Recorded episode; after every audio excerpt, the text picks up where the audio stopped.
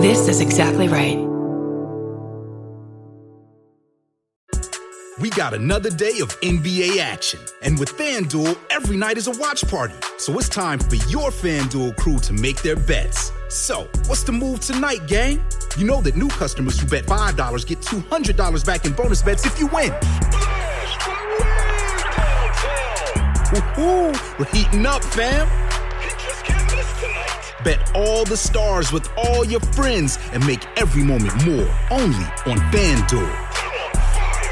New customers bet $5, get $200 back in bonus bets if you win. Make every moment more with FanDuel.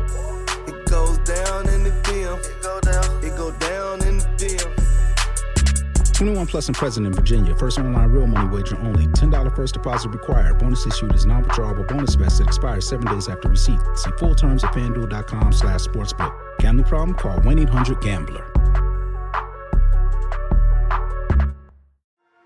It's 1943 in the Kingdom of Bulgaria.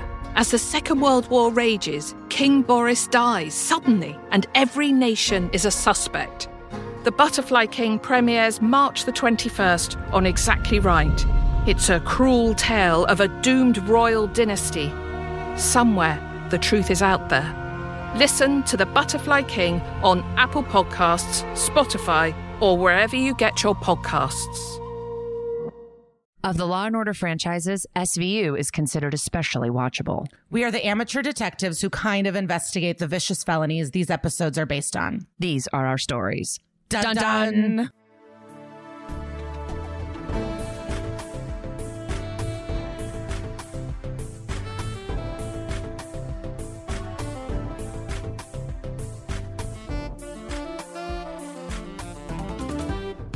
Hello, welcome to That's Messed Up, an SVU pod. My name is Kara Klenk.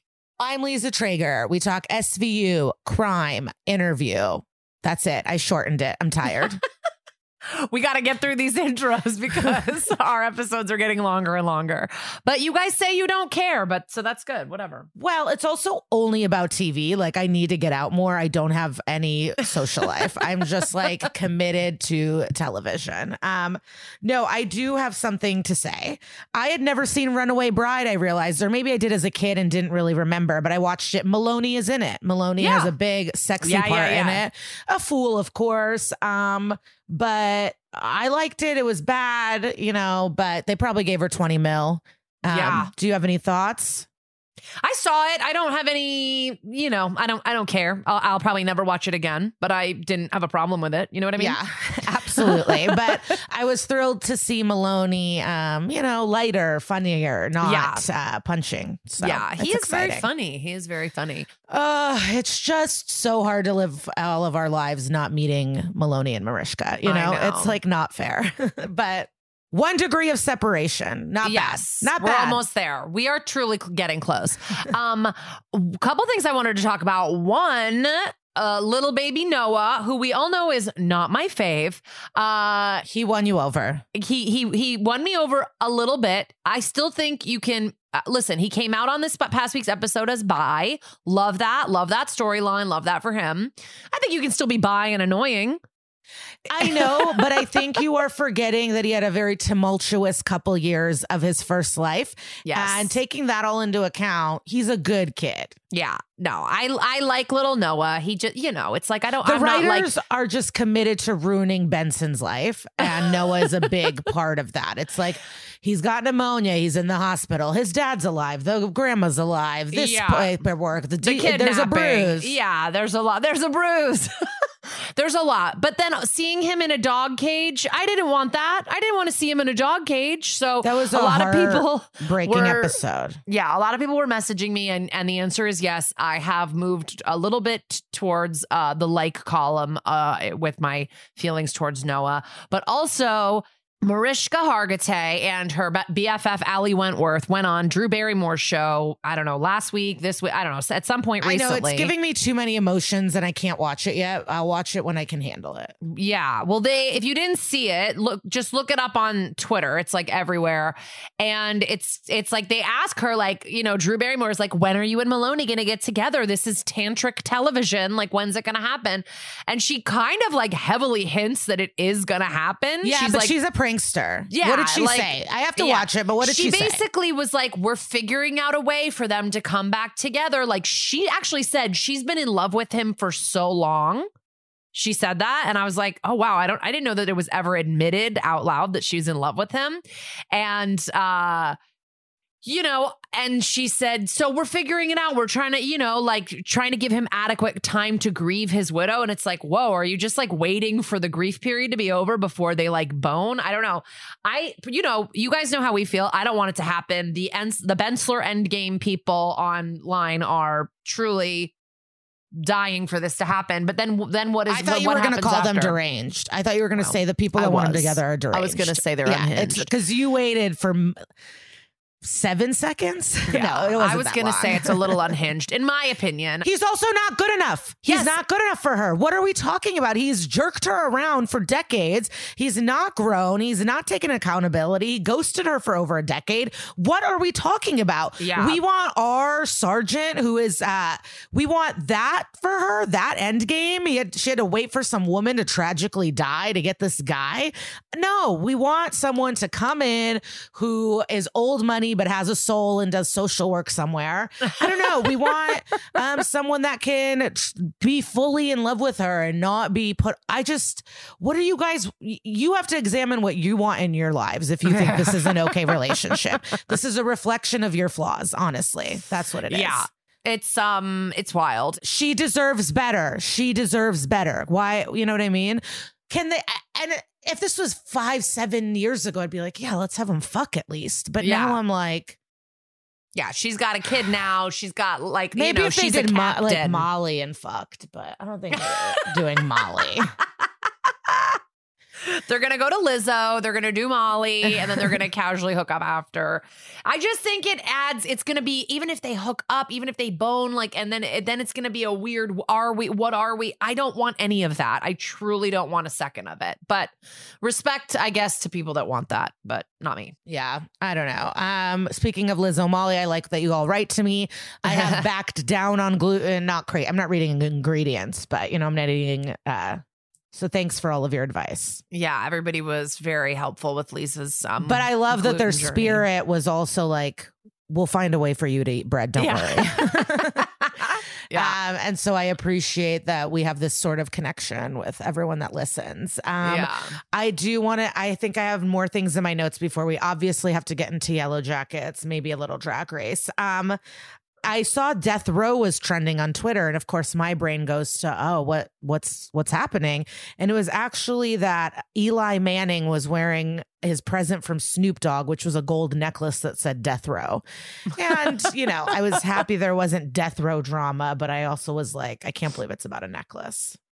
Yeah. Was that worth saying? I don't even know. I don't wrote know. It down. I didn't hear that. You Wait, I have it. to ask you of a course you didn't hate it. I of course you didn't hear it. It was trending on Twitter for like probably two seconds. I'm addicted to my phone. I shouldn't be on my phone as much, but Um, uh, I have to ask you a question though.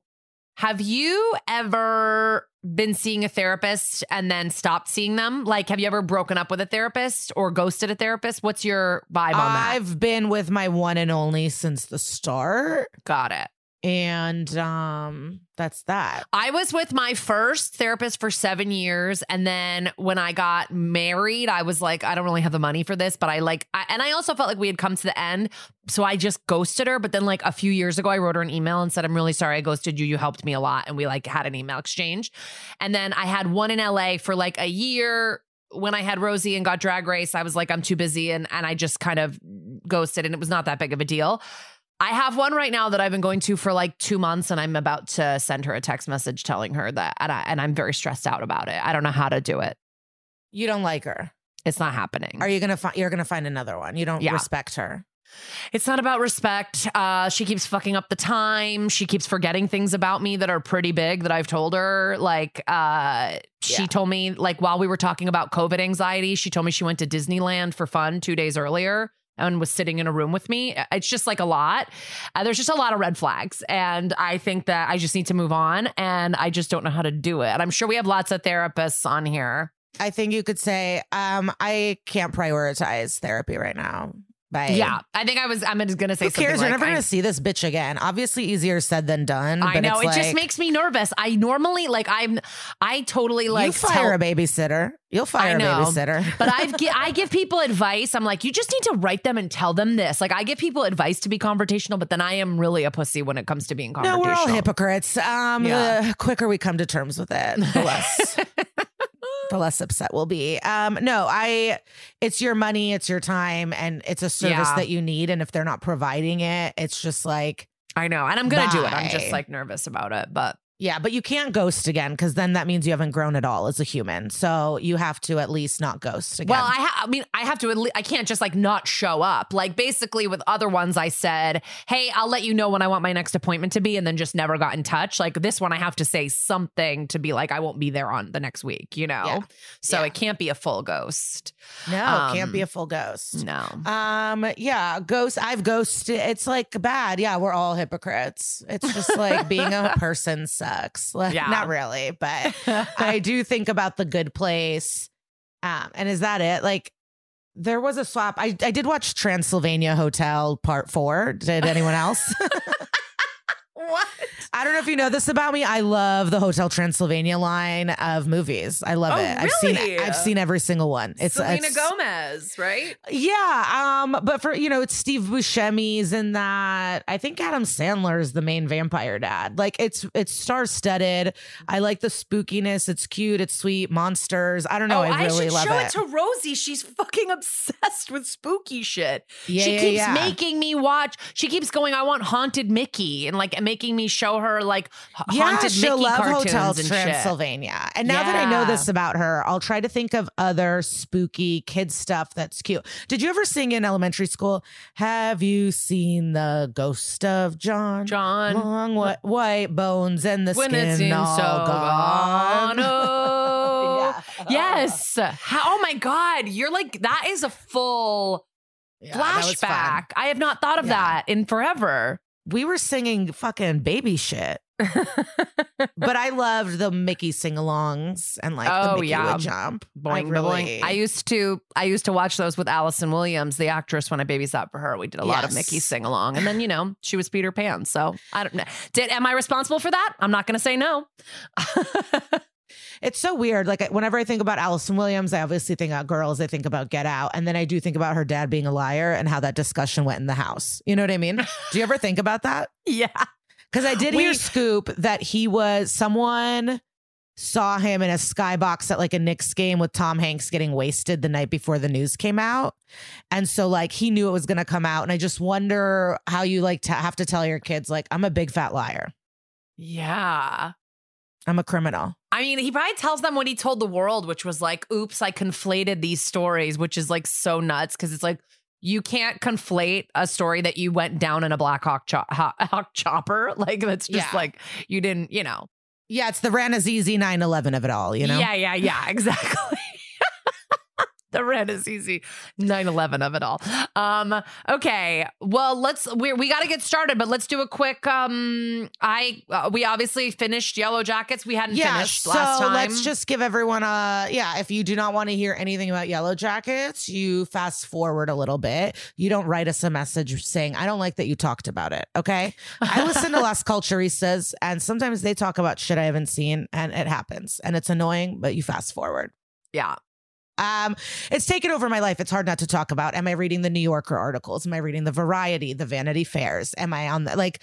I really, I think I have like three more weeks of full fandom in me because and you I love got it. a t-shirt I did get a t-shirt. Um, I was so desperate, I guess, on the internet that they and I have a blue check mark. I think that does help. But I got a message and they did send me a shirt. And Melanie Lynskey posted that her husband, jo- Jason Ritter, they didn't even know that they were married. He got a fan message like me, but he got a sweatshirt. So maybe they did know he was more important. But I got a t-shirt. I love it. I don't know when I'll wear it. It's I'm kind of waiting to bust it out. Um, but it's also undercover, which I like. It's it doesn't say yellow jackets. It's like I'll the buy high that. school, right? It's the high school. So I kind of love that. Um, it's kind of like when Breaking Bad, it said Pol- Pollo Locos or whatever. What was the chicken Um, spot? Pollos Hermanos, I think. yeah, like Yeah. now everyone knows about it, but I feel like I bought people that T-shirt back in the day. Yeah, yeah, like that yeah. was like, uh, we love Breaking Bad, and I've made those comparisons, and people are like, oh, I don't know, Breaking Bad's really good, and then the New Yorker compared it to Breaking Bad, and I was like, I'm a fu- like fuck yes. We all know that you're a Pulitzer Prize winning podcaster as No, well. I mean, you read articles in the Washington Post. so I think people should trust you when you say it's the new Breaking Bad. I just I do love doing our research and sometimes it is um overwhelming and I feel like I'm in college, but it is like there's something I feel like I'm Sandra Bullock in the net. You know, I'm like, Yeah. I gotta find the scoop. And um, I like living in the fantasy. It's the only way to get through life when I live in a room. And some of you have written us being like, I'm sure your researcher does this, and I want you to know we do not have one. It is us. No, we do not have a researcher. I mean, Annalise very helpfully Googles questions last minute when we don't know what we're talking about, but that's about as researchy as we get. I don't think I'd be able to retain information. Like I have to, there's just no way. There's yeah, just no you way have that to would be read it possible. yourself and yeah, like organize the information in order to like tell it the right way. in terms of our brains, Yeah. in terms of Yeah. what we want to do. And we want to put our, we're not journalists. We get, it's like, I want to know how I feel about this thing. Yeah.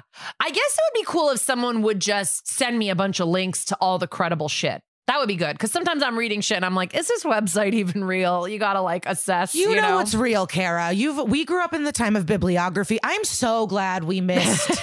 I'm grateful to the gods that we were before full technology education. I feel blessed to be the last kind of generation that went through like a card energy. catalog and like did all the microfiche. Oh yeah, baby. Go to the library, write on note cards. Fuck yeah. note cards. I I'm I am glad we had that. It makes me connected to older generations in some way or the old world. Yeah. Which brings us to 1996. Oh, and I got the spot the playlist. I got the Yellow Jackets playlist and it's uh I don't real I didn't real I'm not that audio gifted, so I don't realize it while I'm watching, but listening to the mix, I'm like, "Oh yeah, this music is amazing." Yeah. Who made It's it? You, you just found one on Spotify? Well, I, I don't have Spotify. I'm a fucking dork and I have Apple Music. Oh, And okay. um, changing or helping my life be any more easy is not something I do for myself. So I'm sticking to Apple Music, but I found one on Apple Music. Got so, it.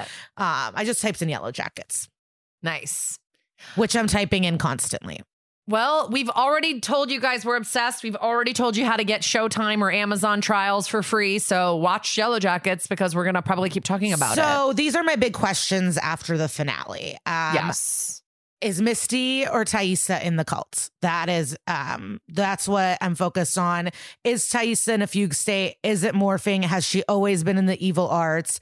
Was Misty never? Is their whole point to keep it in, and that's the whole reason Misty had to kick, you know, cigarette. The journalist, or is she always a killer? Will she kill anyone? That's a setup that's always been used, but is she in the cult? is important. That's like uh, my big thing is Adam in the cult. Uh, It's all what leads for me. It all leads to who's in the cult. I feel as though Misty's not in the cult. That's just like a feeling I have. Like, Because no one likes that crazy bitch. well, she, like, she doesn't. oh, and I want everyone to know Kara took the quiz and is like, I can't believe I'm Misty. And it's like, yeah, you're Misty. And then she wrote, I learned that at camp. And I was like, oh, wait, okay, you got me. You got me. I do say that. And I and I do know how to do some of the shit Misty knows how to do from camp, like I do. But I'm like, am I fucking unhinged and hard to be around? Like no, no, no, no, no, no. The, all the quizzes are in fun. You know, it's not cool to get Yeah. But when I think of do I have survival skills? No. And do I sometimes stir the pot? I took it a second one on a different site and I got Nat, which is fucking nuts because I am not her at all. No, but when you read the description, the Nat stuff also was like you can um you're capable. I think you would take the rifle. But also, you find out in our group chat how delusional everyone is. Like, I we took one quiz on au- auto audio straddle, auto, straddle, yeah. and um, it was uh like. What would you do if a crocodile came near you? And multiple people said I would shoot it with a bow and arrow. And it's like, yeah, sure. Yeah. Okay. I said don't- run in a zigzag, and then our friend goes, "That's not even true." And I'm like, "Well, that's what I've read on the internet, so that's what I would do." I picked run and hide, bitch. Run and hide. I don't, you know what I mean? If I saw an alligator, uh, even in a cage, I would jump back. That's a fear. I, there's no way I would think twice. I mean, or I'd become, for, I wouldn't Lottie, you know, magic spell a bear to kneel Right, down right. to me. That's not. My thing is running away to hide, but it's running away to hide in a zigzag. So I'm with you. Oh, I would be terrified. It's like it's giving me chills. I'm very scared of um, prehistoric reptiles. I would say, Yeah. even a Komodo dragon would get me um, jumping. I would not be happy to be close to one of those. I don't think I'd ever run into one, but if there's an escape at the zoo, um, maybe. Um, one thing I read that I liked was one of the showrunners in an interview. I think it was Variety. He said the Jackie moment. It's kind of this thing of like one mistake can haunt you for the rest of your life. And out in the woods, it's like a more dire situation where it's like this one snap and it's and she hasn't been able to shed that moment from her life, not for one second, and has Yeah. stayed in it. And it is dark and fucked. Yeah. Um, all right, we should probably get started. Speaking Yeah, of we dark should. and fucked, we have another great episode for you guys today. You're gonna love it. Let's get going. All right, we're gonna get into producers back end. It's a season 16, episode three. So you know you know we're gonna get a little Danny Pino action. So yeah, this title also sounds like a porn video. That was on purpose, I'm sure. I'm sure the writer who had to match the numbers to 16 and came up with something dirty and perfect like this felt proud of themselves. They had a drink after and were like, congrats. yeah. they were fucking pumped. Um, so it opens on a panning shot starting from the beautiful Brooklyn Bridge. And like we hear two female voices fighting. Uh oh, car accident. Uh, two women, fun dresses. They're arguing next to their crashed cars.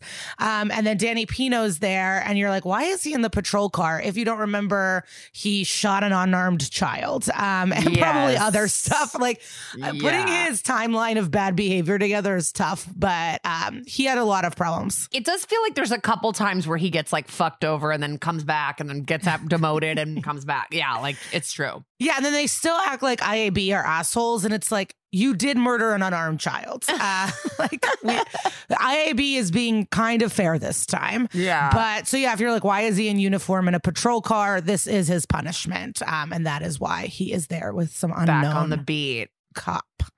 Yeah, I mean, I used to have a classic joke. One of my favorites. I did say this to a cop when I got arrested, uh, but I said, if you were smart, you'd be a detective, and that's how I feel. you know, um, if you're good at the beat, you should move up. If you're, yeah, but we all know that. yeah. Uh, one woman says to the other one, "You're on TV. You're gonna pay up." So that's exciting. Um, then you hear "bitch." So that's cool. I don't know who said it. Um, Danny asks the girl what her name is, uh, and she goes, "Are you kidding me? Do you know who I am?" Like that kind of vibe, and it's Tensley Evans, which is kind of amazing. Sounds a little bit like Tinsley Mortimer or Dinsdale, if you will. yes. no, I think about Tinsley this whole time, and I love that they changed it to Tensley because it's even more not a real name. Yes. Um, and now all the Tensleys are going to message, be like, why do you hate my name? Because it's t- tough to type and say. Like, that's the thing. Because I said some shit about Mary Ellen, and someone's like, whoa, that's my name. I'm like, yeah, writing it's hard. If I had to say my Yelizaveta over and over, I'd be upset as well. Okay. So she is a former teen movie star, current favorite celeb hot mess, is what she says. So she's self aware. She knows she's a mm. mess. Um, the other woman starts falling and is not doing good, and she falls over. But I think it's for the insurance money because she already said that bitch had to pay up. So I I don't know uh, because she was fully active. I don't know yeah. how she She was in the middle out. of a fight and then suddenly she's like, oh, it's like gets woozy. And you know what? I'm okay with that. All right. Tensley does not like what's happening. So she drives off in her luxury SUV. Danny follows her dead end. Um, and I love that the streets are fully empty. Like, not one other car is out in New York. Um, Danny is acting serious as hell. And she's like, Come get me, baby. And she's all over Danny Pino, obviously. And she's like, I know I've been bad, but I could be good. And Danny is like, I'm not having it. And she threatens to call his supervisor because she likes threesomes too. And she'll do him too. So they're trying to let us know she might be a little skanky. You know what I mean? Um, Mhm. She will have a threesome with the police and a sergeant. Okay. Would we like to see that though? Maybe. Olivia's the sergeant. I don't know. Maybe on an yeah. I'm sure plenty of our listeners would love to see that. Well, yeah, because they've sent us some fan fiction that they found. Yeah. I mean that Photoshop that photoshopped image of of Benson and Stabler as the people from the Notebook. You guys have gone too far. I Like- haven't seen that. I haven't seen it. You know where like they're kissing in the rain and like I know be- that, but I don't. I have not the- seen the Doctor. I saw the Notebook in the movie theaters three times. Oh, I okay. love the Notebook. Okay, I don't know why I'm explaining the image to you. I did not know that it was that serious with you in the Notebook, but It was so romantic. I was like 15, you know, like how do you not get swept oh away oh my by God, the notebook? I have only seen three quarters of the Notebook on a plane. I don't even know how it ends, but I think I do, obviously, because I've seen like enough. But you know. yeah, it's it. Re- I read the book, which was terrible. He like compared nipples to tiny pebbles, and I was like, "You're not a good writer." Those tiny little rocks pointing at me. Um, he puts cuffs on her. She's into it, and then we cut to Hoda. Yes, the Hoda. It's really Hoda. Hoda Kotb, baby. And in this show, she has her own show called Hoda. No other bitch needs to sit next to her on SVU. S- the fact that she was driving an SUV and now I have to say SVU, it, this is really hard for me. So she's talking about Tensley and the arrest, and they play the videos of her with her attorney Marvin Exley hitting the court steps. Um, she's still in her maroon dress with peekaboo sleeves and knee-high boots, and she is arrested for another DUI. And I love when they watch TV in the office, and we have Rollins and Carisi watching Hoda in the precinct, and Carisi is bothered by teen sex icons. Um, I love Rollins' white sweatshirt in the scene. I don't think I've ever complimented anything she's ever worn, but I really love this like Mhm. structured set. You could tell it's a, that's what's tough. I bet that sweatshirt's at least two hundred and fifty dollars. But I also find that Rollins has good outerwear. I usually love the coats she's wearing. She's got a lot of good coats, a lot of good like structured pea coats and like waist length jackets and You're yeah. right. Yeah, she learned from her mother how to Mm. dress nice.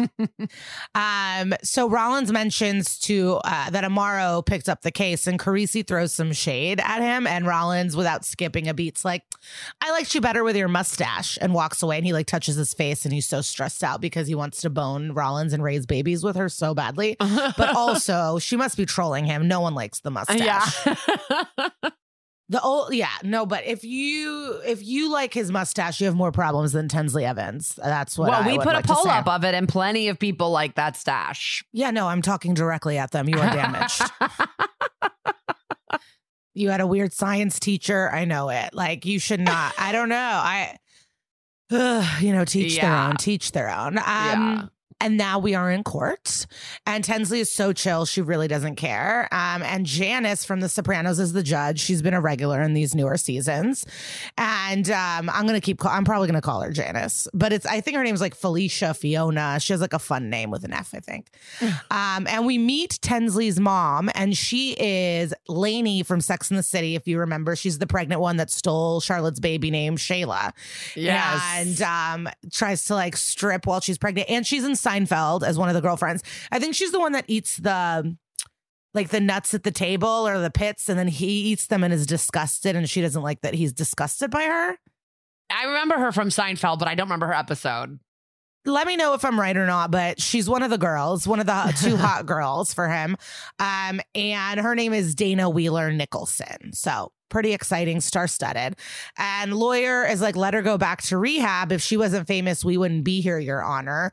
And we find out it's her fourth time in Janice's courtroom. So what the fuck? And then the mom's out of line. She stands up, she yells, she's hollering. And then a bombshell happens. The lawyer and Tensley basically say that Amaro said he would let her go if she fucked him in the backseat and that he was propositioning her for sex. Like Amaro needs any more problems. And we cut to the credits because we know the truth. We're not, you know what I mean? Yeah. We know the truth. We saw what happened. Yes. So we're back from the credits and we see Benson spying on Carisi and Rollins in a conference room with the teen girl uh, and the mother, and they're discussing the allegations she threw out. Amaro walks in and gives Benson a statement, and Benson already watched the dash cam footage and is like, "You were by the book, honey. Like, do not be worried. You are fine." But of course, Amaro's a little worried. He's been through it. He's a mess. So she assures him, You're coming back here. Do not worry. Cut back to the conference um, area. Mama Lohan is like, She needs help and to go to rehab. And Carisi's like, Well, she was there and it didn't really seem to help now, did it? And then they say that she's lying. And she goes, Why does everyone just assume I'm lying? And she's just like a really good actress. I'm really obsessed. Um, and you could tell she's having a lot of fun in this role. Her name is Stevie Lynn Jones. And the girl's booked and blessed, and we stand. And I am obsessed. And they're like, um, hey, baby girl, have you heard of dash cam footage? And her face changes and she knows. She's like, oops. yeah. Uh oh. Uh, Marvin is quick to say, listen, she's under a lot of stress. Maybe she just interpreted things wildly. And the mom starts squawking again. And Marvin's like, shut your fucking mouth. Tensley says she doesn't feel good and starts breathing heavy. And it's very much, um, like in a very Dee Dee Blanchard fashion, she's like, take the Xanax. Do you want the Xanax? I'll give you anything. and Tensley actually goes, no, I'm just lightheaded. Go get me a power bar. Are those still in business? I've not Oh, seen a power I have bar not seen a power bar. in a No. long and I'm in that aisle. I'll grab a quest, a kind. like I am not I used to love the cookies and cream power. I was addicted to power bars. Oh, really? Yeah, I used to love power bar. I mean, oh, I you know, didn't. I never liked them, but I they were the bar. I mean, now like Clif, we've got a million. Oh, Annalise is telling us that they are still around. I wonder if I'd still like it or if the technology of bars has gotten so good that maybe I wouldn't. Mm. But like yeah, I was buying fistfuls of fucking power bar bars. technology has come so far. But you know, it's not Xanax. It's not a power bar. It's not anything. They're trying to get this mother out of the room. She is annoying everybody. Rollins brings up, like, you left rehab without telling anyone. You broke your probation. So what's up? Like, what don't you understand that's happening? And then she sa- then accuses psych director of the facility, Jim Durant, of abusing her. And she says a cryptic message about, you know, I should have known how all men are. Done, done. I don't believe her. She's lying. I don't I don't know, but we'll see. Obviously it's SVU. We'll we'll get to the bottom of it. Rollins walks into Benson's office as she's getting off the phone with Barba, and the judge has let Tinsley go into her mother's custody. And Rollins doesn't like that at all, but they have to look into these rehab um, allegations. Oh, Rollins is like, um, she's a liar. I don't like her. And Benson goes, I think you're taking this a little personally. And now it just clicked. I wonder if she thinks this is like her sister vibes. Oh, interesting. Yeah, like a like a histrionic, like somebody who like lies and makes it all about her drama. Yeah, very interesting. Yeah, I didn't even write that. That I just clicked for me, like maybe why it's triggering and she's taking it so personally and not Mhm. wanting to like help this obviously Yeah. damaged person. No, that's a great Um, observation. And she does not want to work with Carisi at all and is wondering when Nick is coming back. And Benson does not have the answer she wants. But also, Nick shot an unarmed per like why? I don't understand this amnesia of like, I gotta get Nick back. She's literally like people like my dad that are like, when does Louis get to come back? When does Louis C.K. get to come back to comedy? like, this is what, like two weeks after he's done, it's like, when does he get to come back? He never went away. No, he took uh, like when you're selling out Madison Square Garden, it's like, what do you want from us? Uh, Benson does tell her, listen, you got to show Carisi the ropes. And Amanda compares that to her mom making her mop the house as a kid. Ouch. Like, if hanging out with me and teaching me was compared to mopping, I would, I would think about my personality a little bit. Cut to Internal Affairs, where Benson wants to talk to Tucker, and Tucker's just a dick for no reason, like always. She shows him the dash cam footage to be like, "Let Nick back in," and he's uh, he did nothing wrong. What are you gonna do about it? And nothing happens, and Benson leaves. Whatever. We're at rehab. Honestly, it's like Tucker needed hours to get SAG health insurance or something. This scene is unnecessary. He like asked for a favor. He's like, I just need three more hours just to keep me- my give me- I need, insurance. I need five lines. That's all I need. yeah. Over under. Um, so now we're in rehab, honey, and it looks like it's filmed in Central Park. It's gorgeous. Like this is not a state-run facility. This is very, very nice. Um, the doctor head guy, his real name is Dennis Boutsikaris. I don't know. He's working though. He has 119 credits. He's in two other SVU episodes Shadow with Sarah Paulson and Single Life from 1999. So, like a fucking season one guy. Um, seven Hmm. episodes of The Mothership, Criminal Intent. He's done every single crime show, even the ones you don't know. You know, the one where the ads were like a girl and she had tattoos all over her body to remember things. Like, Yeah, yeah. It was like Memento, the TV show, Blindspot, or Yeah, something. like- yeah. like he's in truly every single crime show ever. He kind of gives me Jeremy Irons vibes. Mm. Um, so this guy tells Carisi and Rollins like she didn't escape. It's a volunteer rehab center. This isn't a jail or prison. Like we're not going to hold you against your Mhm. um uh, against your will. So why did she leave so suddenly? We have to know. And basically, he said like they bring up the accusations. He's like, "Oh, I believe those accusations for sure. Women who have been sexualized from an early age could conflate these experiences and project onto others." And she tried coming on to him, which she saw was good progress in her treatment. Carisi does not like this um, because, but for him, he's like, it means a transference, which means that um, it is a core issue of. I, I actually, I've lost. I don't know what he's saying either. I'm on Carisi's side. the thread here. I've lost it. Carisi hates him. He's acting sassy as hell. And so Rollins is like, go walk over there. So he, Carisi takes five. He says he acted professionally and there are cameras everywhere. And he offers to like look at all the footage. He knows it'll exonerate him. But we do get some scoop that she had an encounter with her roommate's son, a 15 year old boy. That's a problem. Um, basically, they told the boy's mother and she didn't want to pursue anything. Cut to Amaro playing with baby Noah, and it's super, super cute. Again, then- baby Noah all day long. I love baby Noah. So cute. Yeah. Um, and then Benson throws Noah to Lucy and says, "Get back to work and bathe this baby." um, it- but I do uh, seeing uh, Amaro in a uniform does make me upset. It's not. It doesn't feel good. Mm. Um, and then Benson gives him good news and says, "Put your suit back on, baby. You're going back to work." So that's exciting Mid case. Mid So realistic. And they discuss how Tensley gave a BJ to a 15 year old in a janitor's closet, and Amaro is straight back to work with the panty police with Carisi. he's like, and then so, but when he's like matched up with Carisi, um, Amaro goes, Ugh, I heard he's a real empath. And Benson goes, And where'd you hear that from? Clearly, you know, Amanda's talking shit. But to me, it's like, isn't that good for sex crimes? Like, I don't understand. It's like we hate an empath and we hate someone that always blames the victim. Like, what is Right. happening?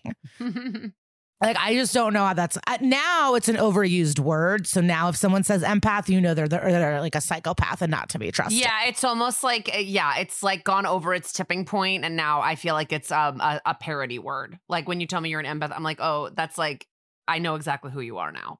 Yeah. And you're a narcissist. you know, you're gonna you're gonna ruin everything. Um, yeah, I think empath is real, but now it's lost its meaning. Like anyone say all the all real term, not all, but a lot of words have lost their meaning like in terms of like uh, um all the mental health stuff like i'm depressed oh i have add or i'm Mhm. ocd like none of those are they're used so flippantly now yeah, no, which probably bothers people that really suffer. yeah, it's like when people were bringing weird animals on a flight, and it was like, no, but I need the, I need my, I need the service dog. Stop bringing peacocks on a Southwest flight. And then Benson lies, I think, and says, I think working with you will only make him better. And it's like, what? He just got back from being suspended. What is happening? I it's just so confusing to me. Um, so now we're um, at the teen who got the BJ's house, and he was visiting his mom and saw Tensley and said he was a really big fan. And she asked him for weed, and they got stoned together. And she wanted to thank him for the weed naturally, and pulled him into the supply closet and gave and got oral. And I love. I think oral needs to come back. Empath out, oral in. And And the dad is like, Why didn't you tell me this? And the kid, and it's like, What kid is going to come home and be like, I just got a blowjob? Like, Yeah. that's not what you share with your parents. dad, guess what? I got my dick sucked in a closet. Well, I was supposed to be. rehab. yeah. Sounds like this kid has a lot going on. Why don't you like lay off that he didn't tell you about his BJ? Uh, the dad says you're in big trouble, and the cop men are like, "No, he's not. She is." And the dad goes, "Wait, for what?" It's like, "Well, why would he be in trouble if she's not in trouble?" Uh, but he's denying he's a victim. He's like, "This is the most exciting thing that's ever happened to me." Um, and so, cut to Rollins and Benson in there with brunette Lindsay Lohan and Dina Lohan vibes. We're back, baby. And she's like, "I was just trying to be nice." Um, and they're like, but it's against the law. And the mom is even into it. She's like, he's going to be the most popular guy in school. And the detectives are like, he's 15. And Tensy's like, what the fuck? People that are 15 do way more than that. Um, they have sex with teachers, parents, friends. Okay, red flag, red flag, red flag. Yeah, yeah, yeah. She says he wasn't drugged or forced. So what's the issue? Again, why are the detectives not picking up on any of this? Like you've been in this for a while.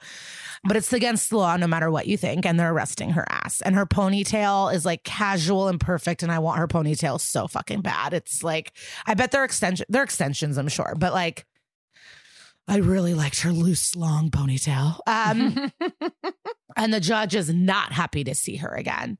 Um, I wonder, I also wonder if you always get the same judge, like all the time. Like once you're in the system, you just always get your judge, or only because it's the same case. yeah, it's I don't know. That's a good question. Like I know in like when I go to court with like the foster kid that I work with, she's always going to the same judge. But like that's just because those are check-ins and that judge is supervising her. So I don't really know. I want I don't know. No, I bet you're right. I, I think it's a, I think you're right. Like if it's the same ca- or like if it's check-ins, I don't know. Yeah. and she has a sassy line and she goes should we install a revolving door? Um, and she goes he was bragging about it on facebook like what the fuck? Uh, marvin says listen we need a psych eval and barba says is this a stalling tactic? And i love the judge. She goes oh i didn't realize you were a psychologist. Um, and we take v- mental illness very seriously in my courtroom. Yeah boy so we're gonna do the evaluation and we're gonna see what's up but she is still on probation and one more and you're done Barba is very smug. Like I think that's kind of one of the reasons why I never like got all Mhm. hot and bothered for him is he is he I love him but he is very smug. So it is it is fun for me to once in a while see a judge like you know put him in his place a little bit. I like Yeah. that. Yeah I, 100% smug is for sure Mhm. I remember um, our good friend of the pod, maybe not, but uh, my friend. One time I, t- I was like, "Uh, you're." I'm like, "You're just so smug," and he goes, "That's not a good thing." And I didn't realize I was insulting Oh, him. you thought you were complimenting him? no, I thought I was being realistic. I go, "You're smug," but I didn't realize it was like a huge insult. You know what I mean? He. He was like, "Yuck! I I don't like to hear that." That happened to me when I was younger too. I said my friend looked like Shrek, and she was heartbroken and so upset, and I did not realize I was insulting her. And then everyone's like, "He's an ogre," but I thought like I what got her are you, key- Jen Shah? That's like what one of the housewives just did. She tweeted that one of the other housewives looked like Shrek and then was like, I didn't think that was an insult or something like that. No, I got her a keychain of Shrek because I was like, "How fun!" Like I did not realize that because I think Jen's probably being a bitch. Like I truly was being you like, truly thought it was like sort of complimentary or like, wow, the the resemblance is uncanny. Yeah, she just gave me Shrek vibe. I mean, I I hope she. I probably ruined her life for years. I'm having a really hard time figuring out where you were coming from. Like, I get that his eyebrows were too thick. Like, her eyebrows were nicer. And like, now I know she doesn't look like Shrek. But at the time, I thought I was being like, oh my God, you look like this g- famous guy on Dream So in this movie. You look like this famous guy. oh my god, let's move on. I can't. This is I'm like there's tears in my eyes. Okay, so so um, we get the results from the doctor, from the psychologist, and it's a blonde woman uh, who I think has been in other episodes. Um, but the results are amazing. I want to get this tattooed, printed everywhere. She understands the charges. She just doesn't agree with the law. I love that. Uh, Barba is not having it, and you know, she's had enough second chances. She's done. And he walks away. But the doctor wants to talk to Olivia in private. And um, she can't, of course, spill any secrets. Pr- privilege, doctor patient. But we, bo- this is what she says. She goes, We both know how short the path from victim to victimizer. Like, if you don't see anything wrong with sex between adults and teenagers, something is wrong, or you don't even see it as abnormal. You would want to know why, right, Olivia, Sergeant of SVU? Why? What the fuck? Uh, but Benson got the message, so we're back in um, Olivia's office with Queen Tensley and her mo- and her mom, and we're talking. Uh, she calls the blowjob boy a geek, which I love, um, and then the mother. This is Kara's favorite line. She goes, "She's never been abused if that's what you're insinuating." just like that. What are you insinuating? I know, but I want to remember so we could keep using it. And yeah. and then hopefully we'll meet someone as smug as Barba who tries to correct us. Uh, the mom is making it about her, of course. She's like, You're saying I'm a bad mother. And it's like, No one is talking about you. Just leave. Please leave. Please leave. So she starts talking about taking her to auditions and making sure she met the right people. And so they kick her out. They're like, we don't care what you think you did. Go away. So the disclosure begins of everything. She starts by saying that she was not raped. She is not a victim and it's part of the business. And I did what I did and, and I had to do.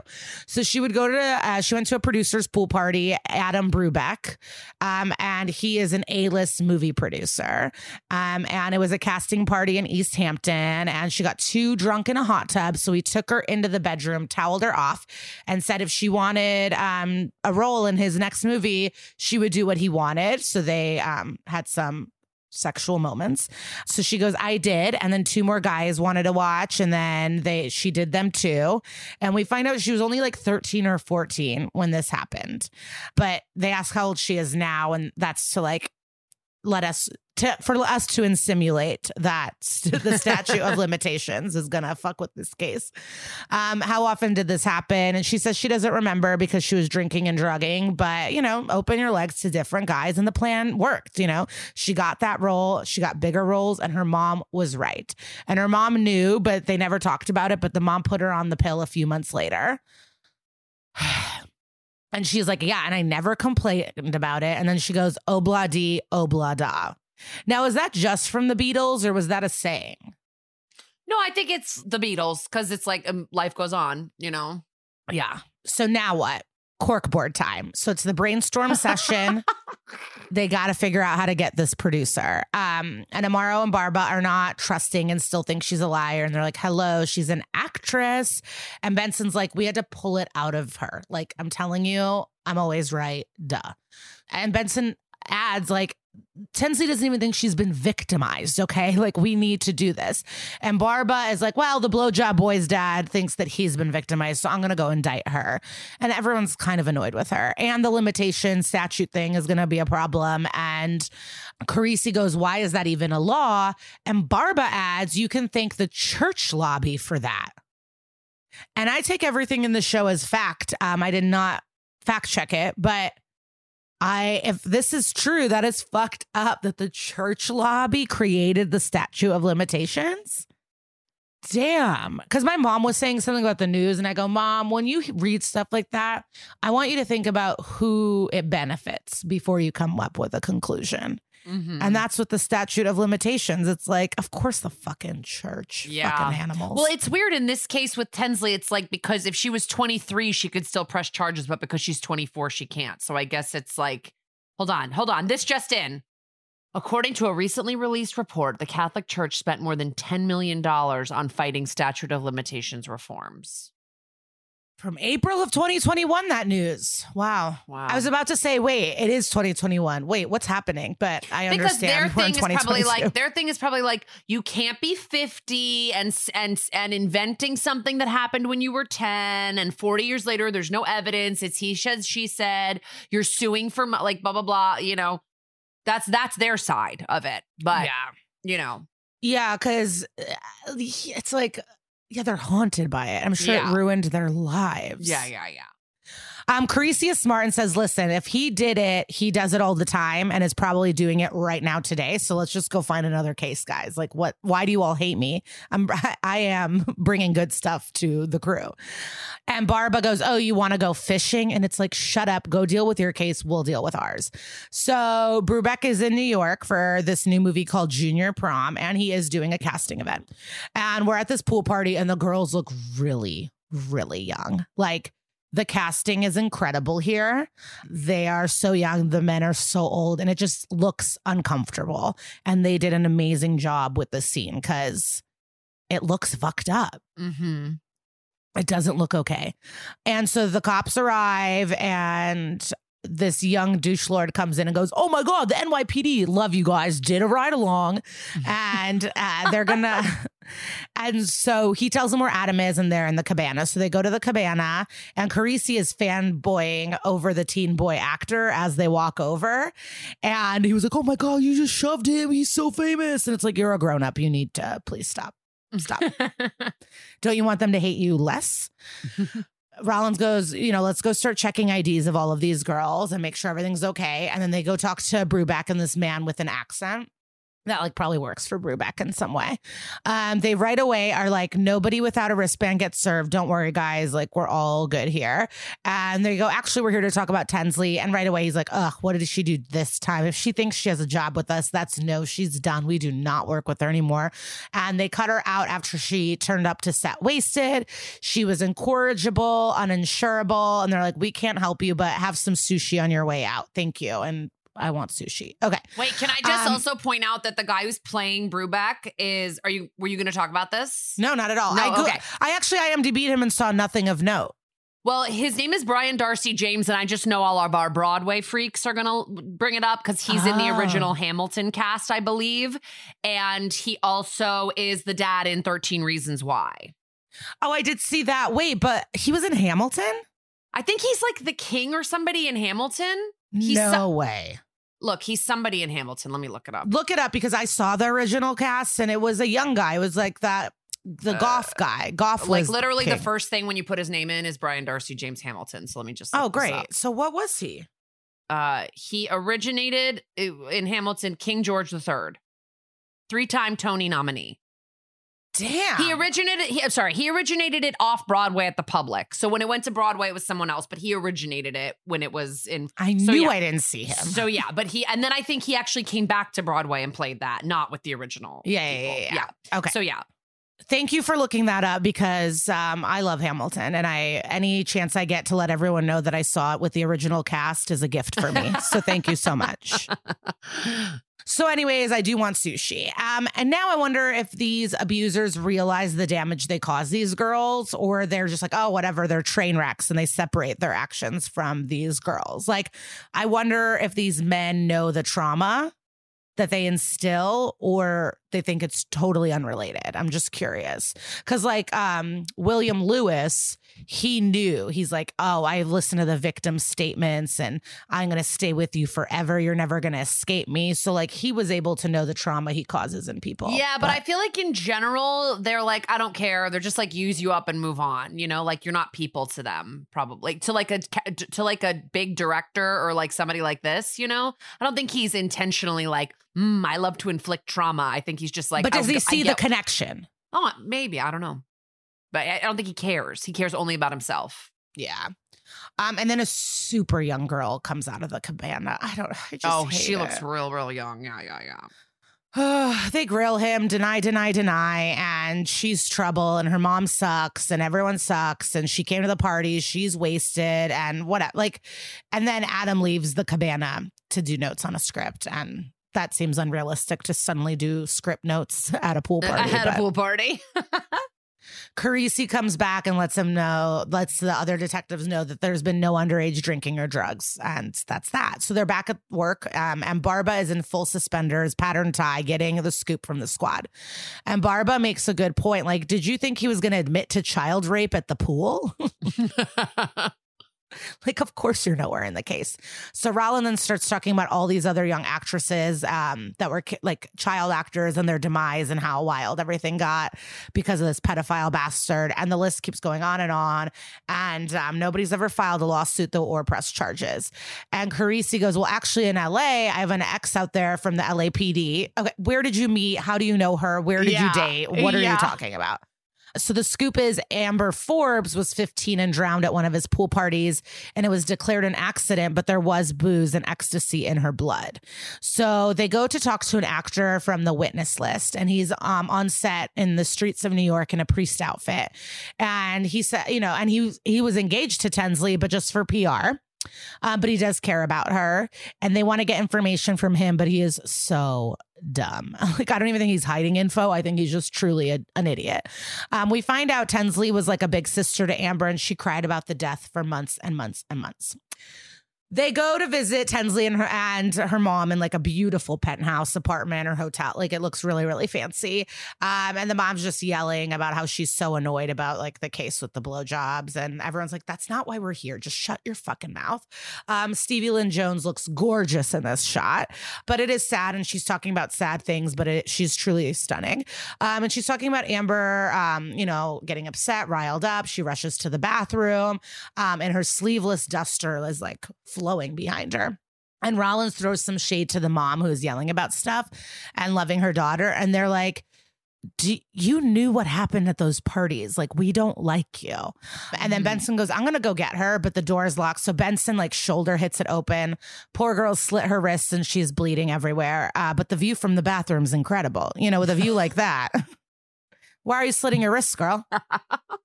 Um, so cut to Benson and Tensley. They're in a fancy recovery uh, place. And something that got through to her in group was someone said, like, your next bottom isn't on this earth. And she finally kind of understood she needs to make some changes and heal in her life to be um to stay alive. Uh Benson has her badge on her belt, so sexy. Um never never has a navy pantsuit looked so good. Uh Tinsley is in all white and she's ready to talk. So basically, the story about the pool party is Amber, the the 15 year old dead girl, Adam, and her. They were high on ecstasy and ketamine, splashing around, and he set down the house rules. And he wanted them to take turns going down on him while he held their heads underwater. Like raping young teen children's not enough. You have to make sure they're Also, how does a struggling. blowjob feel any different underwater? How does it feel any different underwater? You're getting your dick sucked. Like, do it on dry land. Yeah, I agree. I just don't know what it feels like to get your dick sucked, but I don't know. It's upsetting. So she says that Amber was really scared. So Tensley did did it, but she started choking and went inside to like cough and feel better and tried so hard to take Amber with her, but Adam wouldn't let her. And she feels so guilty of leaving her and it just sucks. And she was 15 and new to this. And she just thinks it's her fault that her friend drowned. And all of her behavior makes more and more sense the more we get to know this um, actress. And to die on like an old man's dick in a pool. Horrible. Um, Lauren Vino used to have a funny joke where she goes, I don't like to give roadhead because what if we get into an accident? I w- I don't want to die with a dick in my mouth. And I agree. So yeah.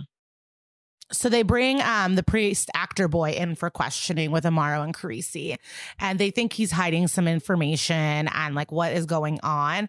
And basically, we find out that he was like hooking up with a man during this, and he didn't want it to get out. So Carisi straight up was like, "Because you didn't want to come out, you were okay covering up a murder and like letting a murderer go free." And he's like, "No, I'm still scared to come out. My career is over." And they're like, "Amber is dead. Tensley tried to kill herself." Like. No one cares about your acting career, bro. And they're like, who is this other man? You better fucking tell us now. And it's the man with the accent from earlier. Um, and he's a lawyer. So they go to talk to him alone. And Barba goes, You know that lying to a DA, at, like you're a lawyer. So, like lying to a DA um, or the police is obstruction of justice. So I'm going to ask you again, like, what the fuck is going on? And he goes into like, the boy was of age, blah, blah, blah. I hope the NYPD isn't in the business of outing gay men. And Benson goes, It doesn't have to be. And he goes, What do you want? So he's gonna do whatever. He does not want to come out of the closet. But it's like, do people care if like a Hollywood gay, like attorney is a gay? lawyer is gay. Yeah. what? Um. So now the the squad is like watching pervy, creepy audition tapes together, and it's just it's not good. It's like young girls making them do splits and bounce up and down, and making girls act like cats and arch their backs. It's like really uncomfortable to watch. It's pretty. It's a pretty upsetting scene. Um. And they have all of these flash drives and CDs with audition tapes, and all of them like they can't find one person that's underage that also is in the statute of limitations. And he's really, really smart because he makes his movies in Pennsylvania, Montana, and Washington because the age of consent is 16 and they um, accept the mistake of age defense, which is you can say, like, oh, they're 14. Whoopsie, I thought she was 16.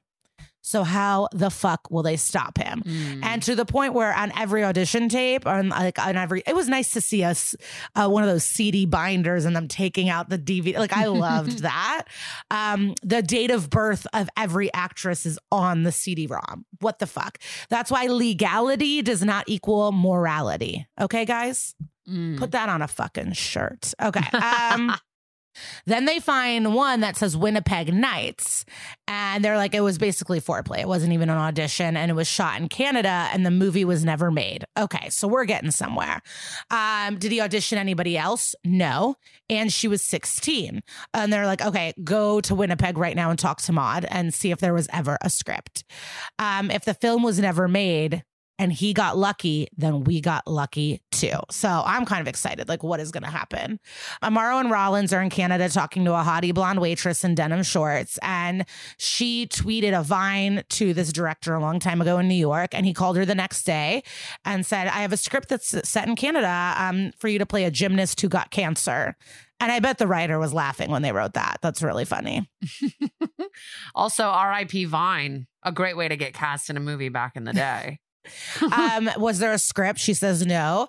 Um, the audition was they worked on a monologue and they imp- improvised and stuff, and everything was held in the hotel suite. He just said the official office wasn't set up yet, um, and it was just like pre-production stuff. But there was no other workers. There was no one there, and she starts feeling really like ashamed. And she's like, "I'm an idiot. I should have known." But they spent the weekend together. She was a virgin, and he said, "Well, you need real life experience to be a real actress." So they had a ton of sex, and it's still affecting her, and that's I love this episode and I love any episode or anything that like shows the effects of trauma. And that's why Yellow Jackets I think is so good is Mm. trauma and how it affects you is like the main underlying theme and I think that I told my therapist to watch it. It's like we need it. Um and she goes, I'm such an idiot. I kept waiting for him to call me about the part.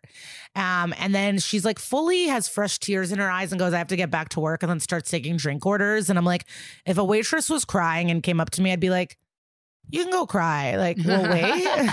Why don't you take five? yeah, you could take five, honey. So we're cutting to the interrogation room, and it's Adam Bruback, and he has a different lawyer, not the accent lawyer, but like a Thai kind of guy. And so the lawyer and Adam are in the room with Barba and Benson. So you know this fucker's about to get the fucking showdown of his life. He starts shit talking Tensley, and Benson stops him and says, This isn't about Tensley, and your lawyer is right. You're going to get away with what you did to both of those girls. Uh, but she takes out a headshot of Maud Peterson. And he and Adam goes, Yes, I slept with hot young actresses, but I always kept it legal. Like, I hope people realize how creepy this is. And it reminds me of Chris D'Elia and all of this, where it's like, for you to hunt legal young girls is creepy. Like, Yeah. it doesn't matter if you're following the law. If that is, if you are finding people that are just above the law, that is Yeah. fucking perverted. So fucking creepy. Yeah. And that's I just anyone that defends, oh, that's not against the law. They're a creep. Don't let your children around them. Don't trust them. They are not a friend. Barba is smug though, so you know that there's something there. Um, I'm really excited. So they're like, um, but was there a script? Like, was anything made? Nothing was made. And he acts like really cocky. He's like, if you people understood anything about the industry, most projects don't get off the ground. And Benson calmly's like, yeah, for sure. But usually there's like a script. And he's so excited to answer. There is one, and I registered it with the uh, Writers Guild, the WGA. And Barba quickly, with a punch to the gut, says, yes, we subpoenaed for it. And it's here right now. And the script is actually not a script, but a treatment. And it just says, um, all work, no play makes Adam a dull boy over and over and over again. And Adam is still cocky, even though his lawyer is starting to stress out. And he blames an assistant sending in the wrong document or something. And they go, no, try again. Your signature's on the registration.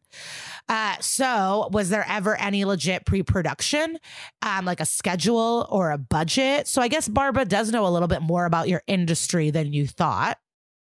And he goes, um, I don't know, maybe that accent lawyer guy has it. And they go, Oh, no, we got that from him. The only budget was a plane ticket and a hotel. That's it. And you never left the hotel at all all weekend. And Adam flips out and calls him like a limp wrist guy and is just like losing it a little. Um, and the lawyer says, We're leaving. And Barba says, No, there was no movie. There was no intention of making a movie. Your client traveled to Canada with the primary purpose of having sex with someone under the age of 18. That's a federal crime, sexual tourism, section, yada, yada, number, a C code, you know. punishable for up to 30 years in prison. And the lawyer's like, You can't be serious. That's to stop pedophiles from flying to Thailand to have sex with 12 year olds. And Benson responds so hardcore, I'm obsessed. She goes, Your client is a pedophile and a rapist and a murderer. And if this is the only way we can get you, then this is the way you're going down. And Barba then adds, and by the way, the feds have been watching the whole time. Agents come and arrest his ass. Fuck you, bitch. I like love this scene. I love it. And I've never been more turned on. And this scene makes me be part of the Barba Brigade. like this little moment takes me over the edge. And then we're back on Hoda. Uh, and Tensley, you know, she has her court outfit on. You know, she's like hair pushed back in a bun, very demure dress. And she says she's not surprised by Adam's arrest and that she fell victim to a predator and didn't even know what happened to her. And in turn, she hurt so many people and she's so sorry. So she hired an amazing PR person. She wants to make amends with everyone and help younger actresses. And she is in a new project. After she completes community service, she'll be doing an arc on Orange is the New Black. And the detectives are watching Hoda on the TV again. And uh, Carisi comes out swinging and says, I bet she looks really hot in a prison jumpsuit. And that, what? that was a little shocking. yeah, like she's been a victim the whole episode. And then Benson runs in and says they have to turn off the TV. And she looks panicked and has her purse and crisp white shirt on, and she's in distress. And she's like, Amaro, hold down the fort. Again, why Amaro? He just got back from suspension. Um, and Noah's in the ER.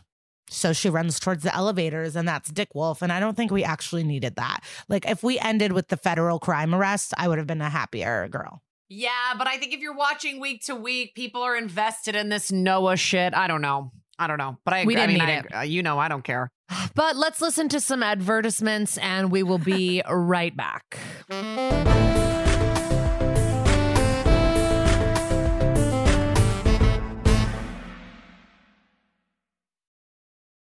Okay, we're back and time to get into the true, you know, quote unquote crimes here. Uh everything's a little bit up up in the air, but obviously the main character in this episode is very clearly based on Lindsay Lohan, the cool mom, like momager, the drinking, the DUIs, all that. But, you know, there's no nothing to suggest Lindsay Lohan ever was the victim of sexual abuse, but who knows? Uh and that's also not really a crime and we all remember the ca- the tabloid coverage um Plus, Lilo is attempting a comeback, so let's just wish her well and let her live. And I don't have any information about her being like passed around as a teenager for adults, but I don't know if you've ever heard about heard of this, but I read this. There's this wild blog called Crazy Days and Nights that people for a while the guy that ran it got people con- convinced that actual celebrities were leaving comments in the comments sections and i remember reading this when i worked at mtv 10 years ago someone showed it to me and it was this full blind item about there's an actress in hollywood who has been passed around at hollywood parties since she was a teen and everybody said it was hayden panettiere have you ever heard this rumor before Yeah, but it might be from you. Oh, okay.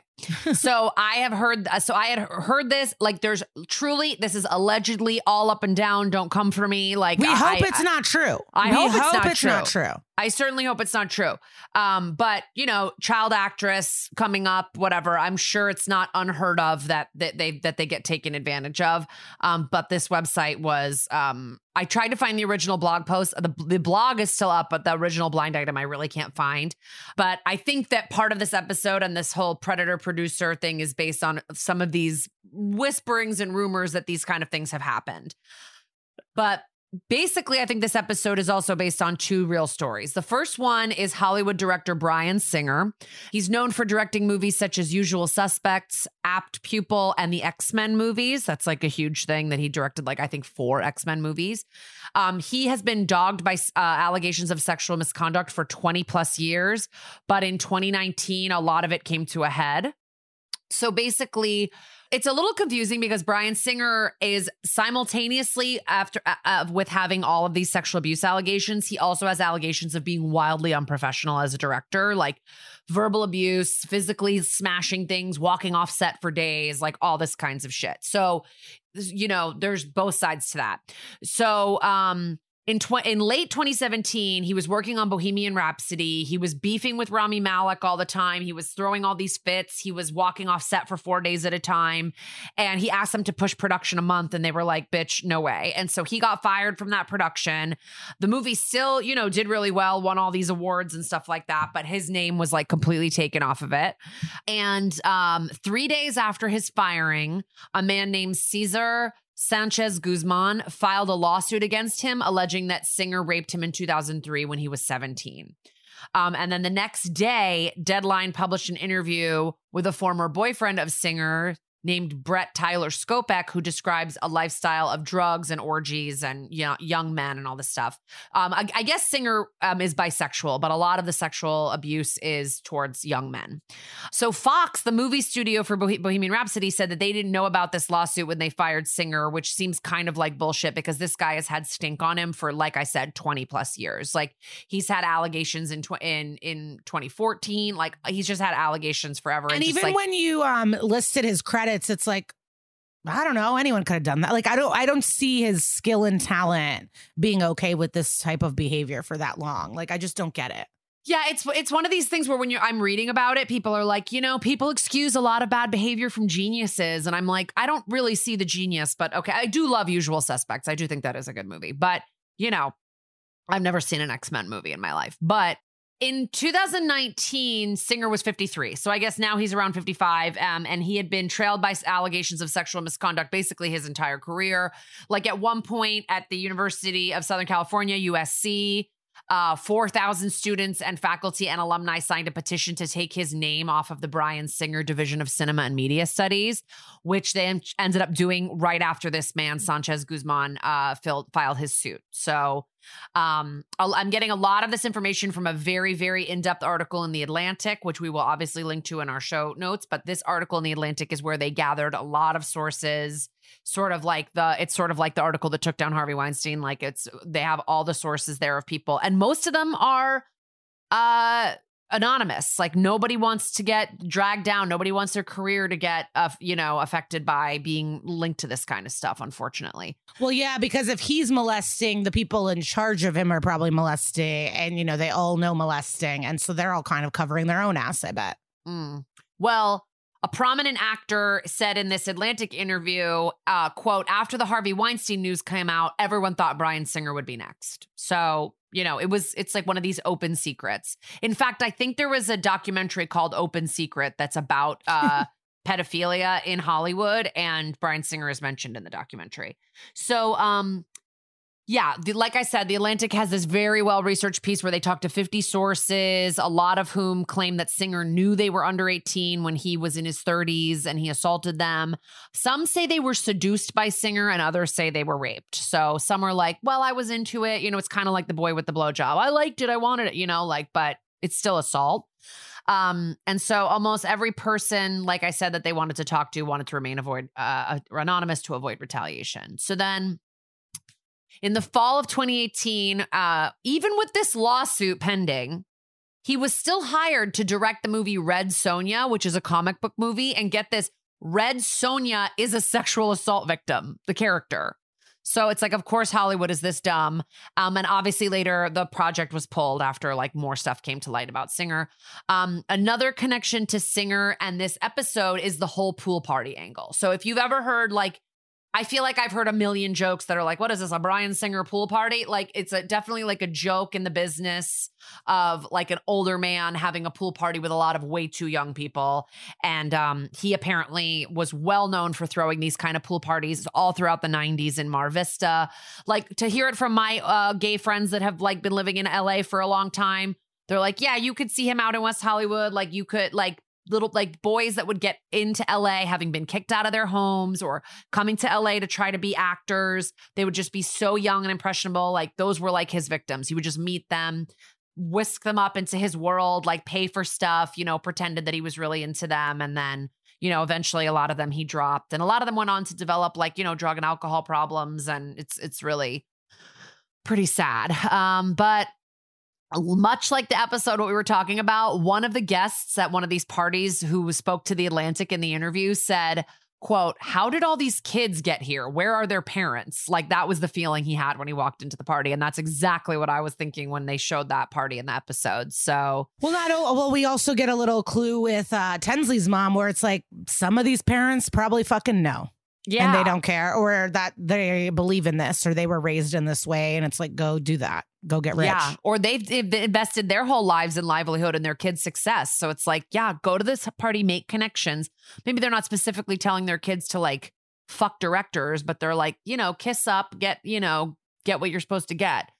Um Oh, what I thought was kind of interesting too is like one guy in the article talks about sexual encounters he had with with Bryan Singer when he was 15 and Singer was 31 and he said Singer definitely knew he was a teen and that at one point when they were hooking up on like a waterbed, Brad Renfro, the actor who was also the star of Apt Pupil, who was also 15 was like sitting there at the edge of the bed like looking uncomfortable but not joining in. So like there's no there's no evidence that Brad Renfro was like bi or gay at all. So he he was never like part of the hookup, but just that this director brought him in, made him feel uncomfortable and sit there. And he was probably like, What am I supposed to do? This is the director of my big movie. I can't like, you know, run out of the room or whatever. It's just again, it's like these this this abuse of power.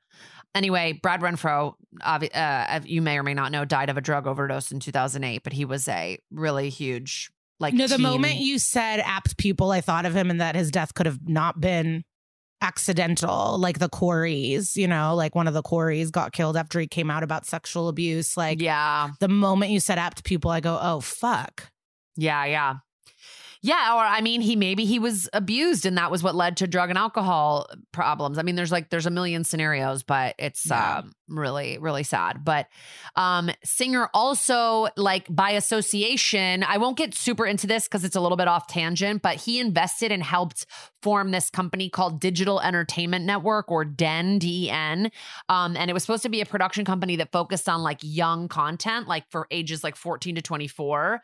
Um, and it was going to have like gay stories and like be sort of like definitely sounds like something that was ahead of its time and it would have been distributed online.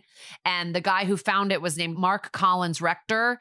And he was basically running a pedophile ring and was eventually arrested and served time and is, is now out, but is a registered, registered sex offender. And Singer was very closely linked to this den thing. Like they would have, they had this mansion where there was constantly young boys everywhere, blah, blah, blah.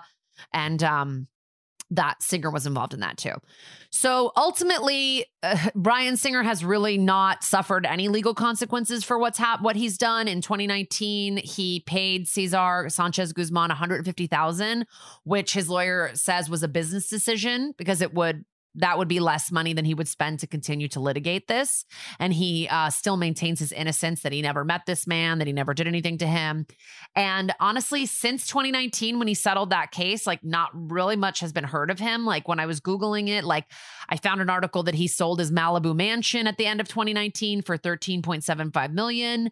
But he's basically become persona non grata in Hollywood recently, actually, the just this past December of 2021, his former assistant and partner wrote a first person account in Variety detailing years of alleged abuse at the hands of singers. So, kind of the story just resurfaced a little bit recently. But um, that's really all there is in recent memory, and I'm I'm very curious to see if he does have a comeback because so it seems to me like no man is too low for a second chance. Like we'll always get like I don't know that we're we've seen the last of Kevin Spacey. You know what I mean? Like we're gonna get pe- these guys are gonna find their way back somehow. Yeah, I do wonder if uh, being gay does affect it. Like if people are going to be less forgiving of Kevin Spacey than they are of you know Sean Penn beating Madonna with a baseball bat. Yeah, or. Roman or Roman Polanski, Chris who people Brown. continue to idolize. Yeah. There's just like, listen, all of this is like quote unquote alleged about Bryan Singer, but it's like, I just believe where there's smoke, there's fire. There's not 50 people saying that they had relations with him when they were a teenager and it's all lies. Yeah. Like, I just don't think that that's like, I, I think he's definitely a predator. And um, that's my opinion, but uh, obviously maybe not supported with fact. Um, the other story I thought might be drawing from uh, this episode might be drawing from are the allegations against a Nickelodeon super producer named Dan Schneider. He was originally an actor in the 80s and 90s. He was in the show Head of the Class, which I watched. Uh, I don't remember it very well, but he he used to act in all this stuff. And then, like when his acting career kind of fizzled, he started writing and producing um, for like kids content and he was considered a hit maker at Nickelodeon. Like he's responsible for all that iCarly, The Amanda Show, Drake and Josh, Zoey 101, Victorious. Like he launched Ariana Grande, Kenan Thompson, Josh Peck. Amanda Bynes, Victoria Justice. He's he's basically launched all these huge stars and just made hit after hit for Nickelodeon. And then suddenly in 2018, he and Nickelodeon just amicably cut ties. It makes no sense. I think it's really weird. He fully disappeared from public life when that happened until June of 2021 when he spoke to the New York Times. There had been some chit chat about inappropriateness with um with the kids on the shows because he would he would write in a lot of stuff that had to do with kids' feet and he would tweet stuff like polls about kids like the different actors' feet and shit. And then, like, when the New York Times asked him about it, he just kind of laughed it off and was like, it's ridiculous. I just think kids' feet are funny, like, whatever, blah, blah, blah. So, what's weird is like when they interview coworkers, uh, they start like everybody started talking to coworkers, and I guess it revealed a pattern of verbal abuse, which is now being pointed to as the reason for this big split from Nickelodeon. But I just think that doesn't really pass the smell test to me. Like, verbal abuse, you get some counseling, you get some reprimands, you work on it. Like you're making millions of dollars like on all these shows. I don't know why you're just like parting ways with Nickelodeon amicably like that. It just doesn't and no feet are that funny. I'm sorry. yeah. I guess like a fat little baby foot, like, oh, look how tiny, but yeah. that's disgusting. Yeah. Like a teen foot, like Ariana Grande's foot as a teen. uh, Please tell me what's funny. But I will I will say that there are tons of rumors on the internet that he was sexually abusing a lot of the stars of his shows. Like room and I I specify rumors because I like again these are from like not really reputable sites, but if you look on Reddit or you look on Twitter, the shit's everywhere. And the rumors include that he is the father of Jamie Lynn Spears' baby that she had when she was like 16 or 17. Another rumor that he impregnated Amanda Bynes and forced her to have an abortion. And that's what kind of led to her mental breakdown. Again, these are very easy to find on the internet. I don't know that there's any factuality to any of them. It's a lot of conspiracy theories and a lot of anonymous comments in online forums. Uh, some of them are from that website I mentioned earlier, from people that claim to know what's up, people that are like, I'm in this business. I know this person. This is what's up. This man is a monster. He's a pedophile. Again, who knows?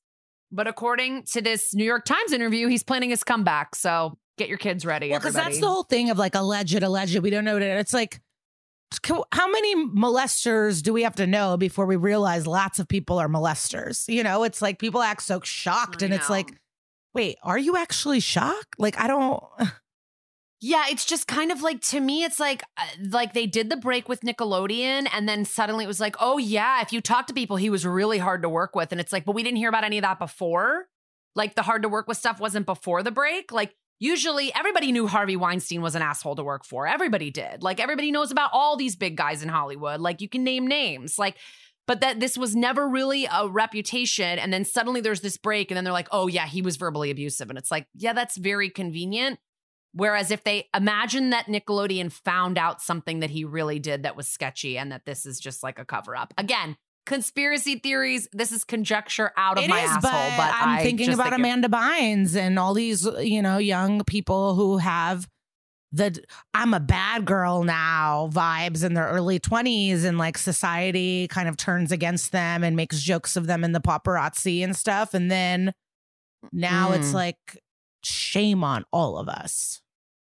Who knows Yeah. what all these girls have been through? I watched the Nickelodeon documentary on a flight of mine recently. They did not cover this. please don't send your kids to slutty pool parties.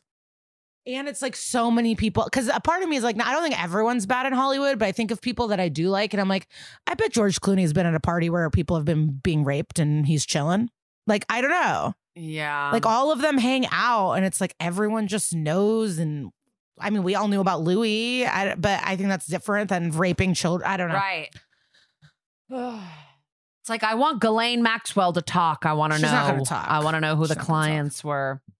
You think she's gonna talk? Um, maybe for a deal to get less jail yeah, time. but they would kill her. She knows what happens if you talk. yeah. It's like a threat. All right. Well, we have an amazing interview coming up, so stay with us.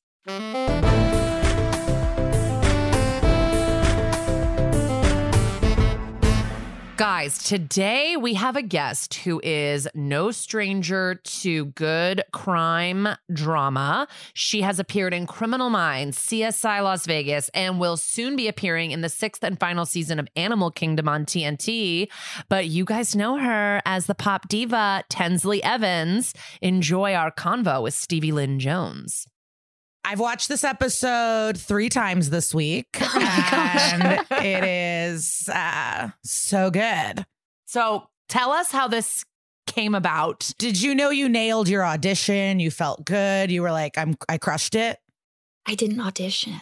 I know because I Oh, noticed. yay. Let me guess because I noticed you were on this show on NBC called Crisis, and I was wondering if they just like scooted you right along to this. Kind of. Okay. Uh, I worked with Michael Pressman, the director, on another guest star in New York for this show called Unforgettable. And he was just like, she can do it. And then they offered it to me. And then I cried because SVU is one of my favorite shows of all time. Oh, so, yes.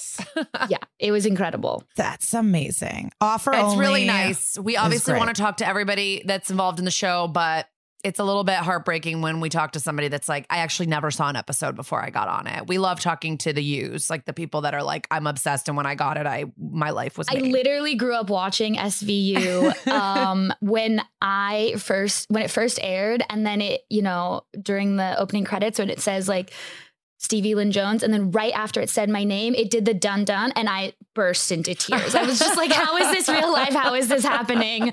Everything's complete." And then it started my love of like and my determination to be on every single good procedural crime show, uh, and so it's you know it's a dream of mine for sure.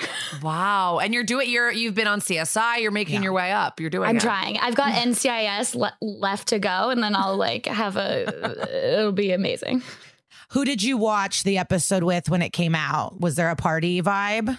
A little get together? I think I was just at my parents' house because they were the only ones who had TV left. Okay. yeah.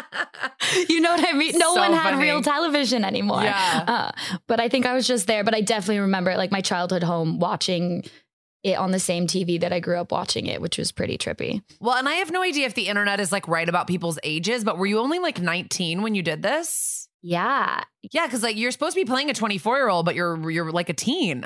It, it was interesting with my agents for a long time because you know it's always the older to or yeah older to play younger things so they were trying to get me to play teenagers forever and i was like guys i've already played mid 20s why can't i just be mid 20s forever instead of being high school forever uh, but yeah they figured that you know i could pull it off which i think it worked fine Yeah. Yes. So So for sure. since you are a big fan, was it like you get kind of tousled by Danny Pino, you get to nuzzle and Mariska Hargitay. Um, I guess let us know, like you kind of take the lead of how you felt when you got to set and met everybody, and you know all the people that you recognized. I have three pages of notes. For Great. Yay.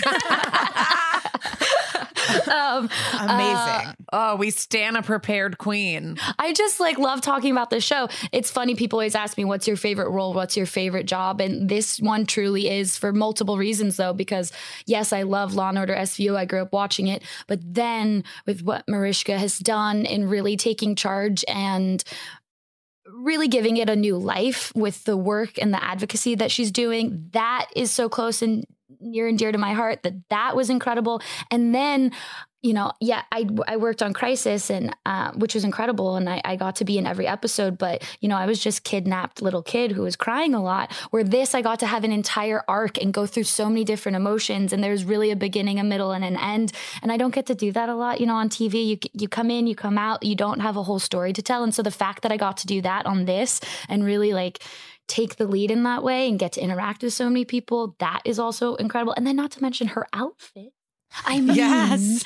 she That's was actually so the first fun. question we wrote down was usually the wardrobe is muted and you like you Oh. got great outfits. Great outfits. No, I uh, well, I did break a dress in the fitting, which was not great for my ego, but they had to cut me out of it. But that's fine. We we figured out the wardrobe and like her glasses and everything. I just in love. Uh, that was incredible. Actually, the main outfit for when I get arrested with that like the the maroon with the knee high boots and everything. We shot the scene where I'm walking up the court steps and the is all the paparazzi pictures and everything like seven in the morning in like the stock market district down in New York. And I was like, this is wild to be walking around the streets of New York like this right now. Um, but yeah, no, her outfits were great. Uh I don't know where should uh, where should I start? Oh, okay. Well, let's just start at the very beginning. The crash scene. My number one piece of trivia for props was that they created a license plate. I don't know if you guys ever saw it, but there's a license plate and it says the number 10 and then Zlee. I didn't even notice that. I have to go back. I will send you guys a picture if you want, because I obviously have a selfie of me sitting next to the the, the license plate. Because I was like, "This is the greatest thing that's ever happened," and how do I take this home immediately? They did not give it to me, but I was like, just the level of detail was spectacular. Did you steal anything? I am too scared. Okay. um but that that also that opening scene michael called the network and got it approved for me to say bitch which i was like floored about i was so excited that i got to curse on television i was like this is so Yeah. badass we're on nbc and i get to say bitch so that was very exciting as well Yes. um a fuck Mary kill, if you will, with uh Carisi Amaro Barba. And we'll do their characters, not the it's actors. their characters, not the people. well fuck amaro obviously um, Okay. i mean he's gorgeous and then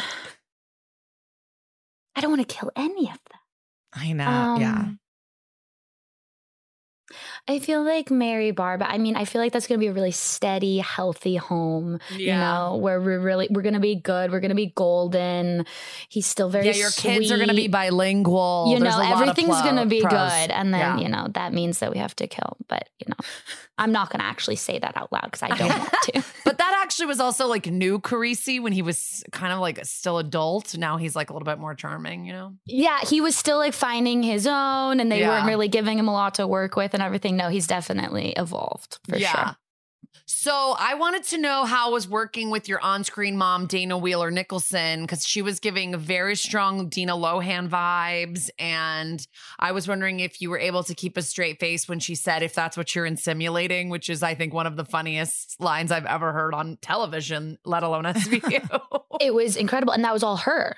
because She did that? Yes, she did that. She asked Michael before we started shooting and was like, it was about Lynn's. It was about the Lohan family. I Yeah. mean, like Yeah. I was I was booked for a reason. They had pictures of her and then pictures of me up in the, you know, the production office and we like recreated looks and different things like that.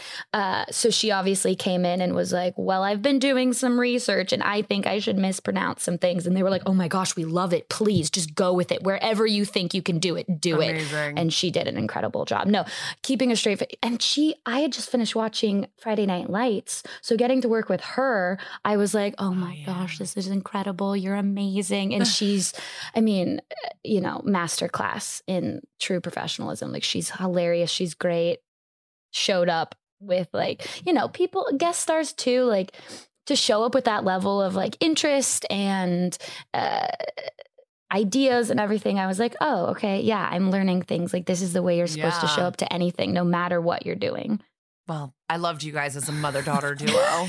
Well, you mentioned the Lindsay Lohan of it all, and Kara mentioned Dina Lohan. Did you do any research or prep on that, or you knew about the saga because she's a superstar and everyone's like, I love her so much?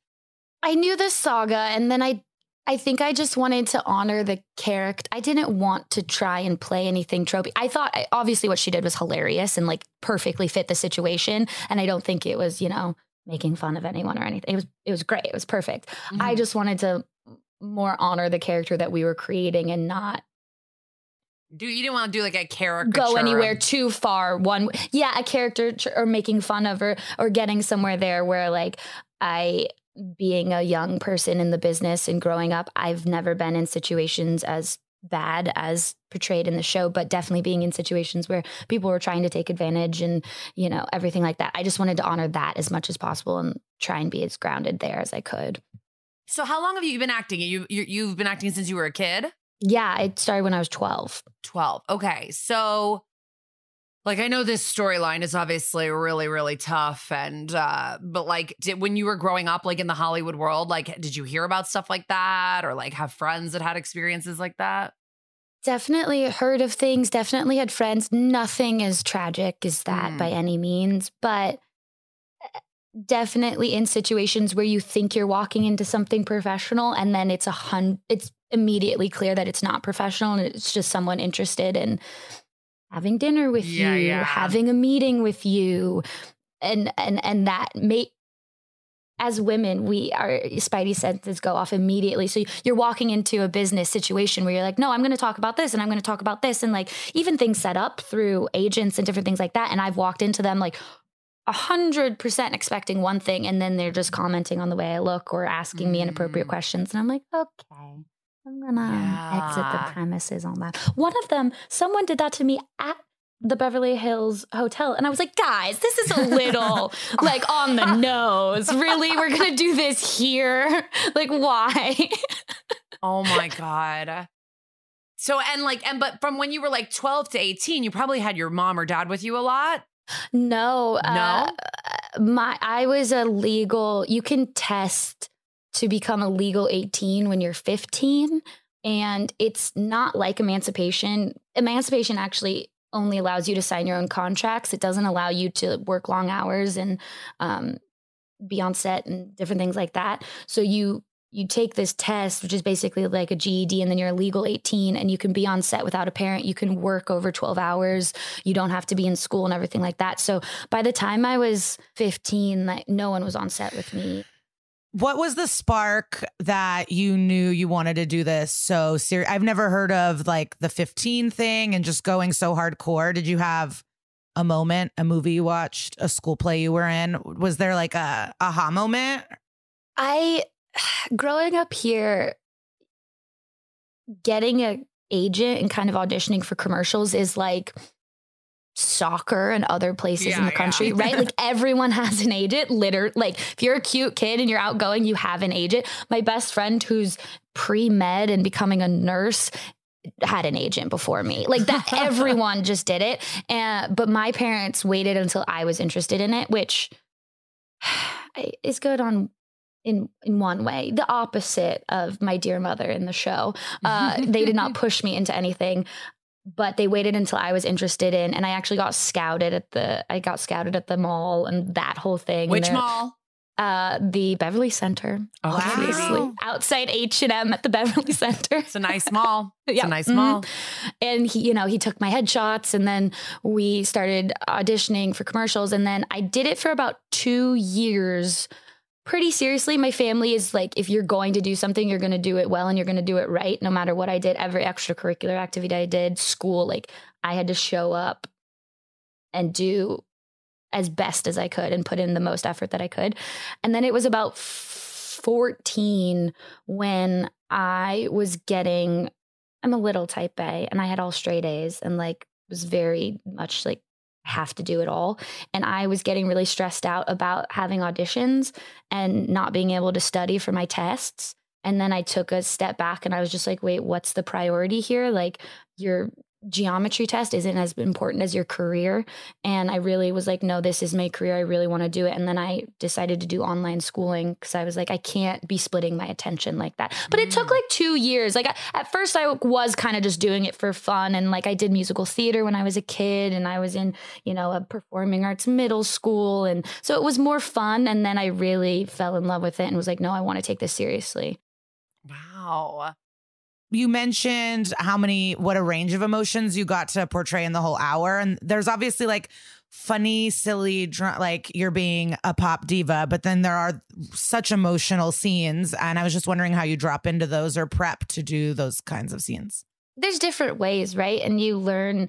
Um, well, actors use the idea like um, as if. Imagine you you switch something out. Like imagine you know your dog died, and then it gets you sad, and you move over there and do it. I think for me, more than those like tricks and things, I just focus on the reality of the situation. And i think like we're talked being a woman and being in situations no matter what happens like you've always been you've been made uncomfortable before or you've been in a situation where maybe you've done something and taken advantage of someone because you were uncomfortable and just taking those and like heightening them to the best of your ability and um trying to drop in and be as realistic as possible. Actually the the the final scene in the rehab center where i am telling Mariska about everything and that scene was really hard for me to drop into. I just I wasn't getting as emotional as they wanted and I knew it and th- that's just something too on set, right? When you're expected to do something and then you have the entire crew like kind of tapping their feet around you and like wait, it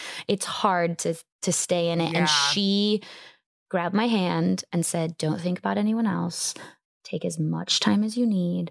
Like complete eye contact, like let's take some breaths together, like held my hands and immediately that got me there because it just focused me into the exact person I was supposed to be talking to, the exact energy I was supposed to be giving and I completely got there but I wouldn't have without her and like We've had other guests tell us that because they're like, they're so fast, like time is money, like they're quick, quick, quick, quick, quick. So if you're not like, she must by now, 23 seasons, just know when someone is like just having You can see it. that little push, you know? And it, it's and like she she is the number one on that call sheet but she is Mhm. the number one on that set. I talked to so many crew members. She knows every single crew member's names. She knows all their children's names. She knows where they go to school. Like she is everything you want her to be.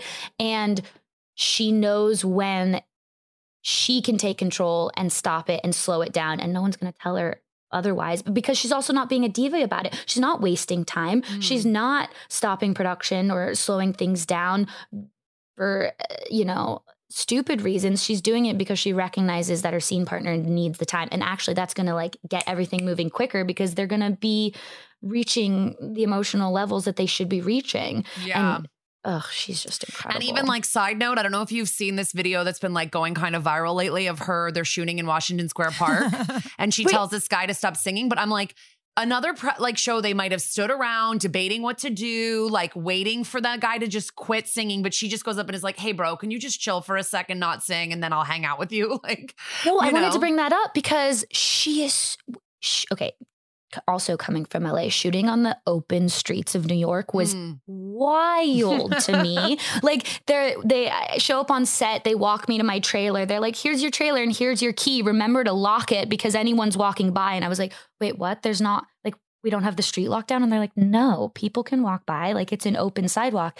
And people follow the production around town, right? And some guy came up to her and had gifts for her, and she knew his name. She took the gifts. She said, Thank you so much. She was so kind, so respectful. And like, who does that? Who Yeah. does that? It's insane. I, I was completely blown away. And working with other people and, you know, other actors who aren't that gracious, like, she doesn't have to do all that, and she does. yeah. Does. No, I always say sometimes you work with the best or like you hear such great stories about such talented people. So it makes no sense why others are assholes. If the best of the best can be nice, what are you doing?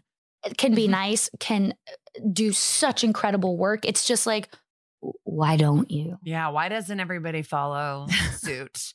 There's no Um, reason. So you were so obviously working with Mariska was a dream. What about like Danny Pino? All these. I mean, did you have you had a lot of scenes with him? Hmm I mean, he was incredible, a total sweetheart, professional. I mean, eh, like everything you could ask for. The the entire team was a dream team, and I actually hadn't been watching the show because I wasn't living anywhere with TV, right? And it wasn't Yeah. like streaming yet everywhere. So I wasn't up to date on this. So they were all like new people to me and they completely welcomed me in and completely, you know, showed up, would rehearse, uh, everything. I mean, it was great. But working with Ron Rifkin was also a dream. Ooh, a legend. Because I had also just stopped watching Alias and I was just completely in awe of him. And he, I mean, just like totally calm, centered, complete, complete professional, just a living legend. I gotta say, I- he might be the lawyer I pick to be my lawyer. If I come, if I have a crime and I need one of these SVU defense attorneys, it might be Rifkin for me. because he's he he doesn't pull any punches. He tells you what's what, but he takes care of And you. he seems expensive. He seems So like the bill would knock you out of your chair when you but you're it. gonna be free. Yeah. Like it's fine. You won't be charged with anything. Yeah, for sure. Because he represented you and he represented, I think he represented the madam in the Bart Ganzel, that double parter or whatever. And that was huge because she definitely had deep pockets. he was just so cool too. You know, those like, uh, he was like the classiest New Yorker you have ever met, Mm. right? Where you're just like, oh, he has dinner parties and goes to the opera, and him and his wife go out to nice restaurants, and he's just like, oh, well, so and so on Westwood, da da da. And I'm just like, I want your life. Like, you're Yeah. so cool. Can I be your friend or your granddaughter or something? He definitely has the key to that Gramercy Park park. Oh, you know, 100%. He's got one of those. keys. 100%. Yeah. Would you ever live in New York or are you an LA gal? I want to l- get paid to live in New York. Yeah, yeah, yeah, of course. of course. Well, And another spe- big one. Are you about to say this? I think we're No, about to say the same thing. Hoda. Yeah, I was gonna ask. What did you actually shoot the scene with Hoda? Because I couldn't tell if it was like if it was you know they cheated it. No, okay. So she was a dream and they kind of scheduling, I don't remember what we were shooting prior to it, but something went very long and then we had to do a complete uh, a complete move, company move to where she was. And she was in some basement and they set up the set in like some basement. It wasn't on a soundstage, it wasn't anywhere. It was very strange. And she literally had been waiting there probably since like four in the afternoon and it was now 2 a.m. And we shot, we did like three takes because they were like, we're all overtime. We need to get this done. And she, complete professional, ob- I mean, obviously, but like was so happy to be there, was so willing to show up and do what any everyone needed, did not throw any sort of fit or was not put out at all. And then we actually uh, drove back in the a van back to the studio together and um, we got to chat and she was super kind and she actually invited me onto the to, on the Today Show. And so that's the reason I was on the Today Show because she was like, when this comes out, you have to just email the publicist and we'll get you on. And so then I got to go do that. Oh, and it was totally because of her. Yeah. She was just like, well, duh, you have to. You're my scene partner. Yeah. And that- oh it my was god, incredible. amazing! Mhm. Wow, two gigs in one, kind of. I mean, the the try the triple threat would have been like if Orange is the New Black actually called up and was like, "Come on, girl, let's get you on for that." That arc. became like a Google search after you would type in my name. And like I had friends being like, Stevie, when's your Orange is the New Black episodes coming out? And I was like, I'm not actually on it, you guys. I That's wish. Yeah, can someone call Netflix, please? well, I mean, is are there any other like little tidbits from your notes that you want to throw in? I feel like this. I think this has been amazing. Um, I just I want to talk about Mariska again because she's I'm sure you guys have heard after interviewing everyone, but like she's the goofiest person. Yeah.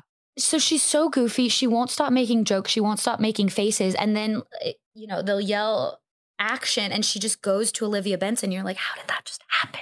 Like she just completely drops into her immediately. And I mean, how could you not after doing it for so many years? But I just love that she isn't Jade. It, it was a big lesson to me about what you could do with your career and and you know, a lot of actors get upset that they get, quote, stuck in a show or they're on a show for so long and they want to get out. And you hear all these people, and the networks have to give them so much more money to keep them on. And she really seems to be happy to be there and happy to have her life and has figured out how to do it. And I was like, that's a dream. And as an actress, like, that was really, really inspiring that she can have so much fun and then also gives so much to the role and be so invested.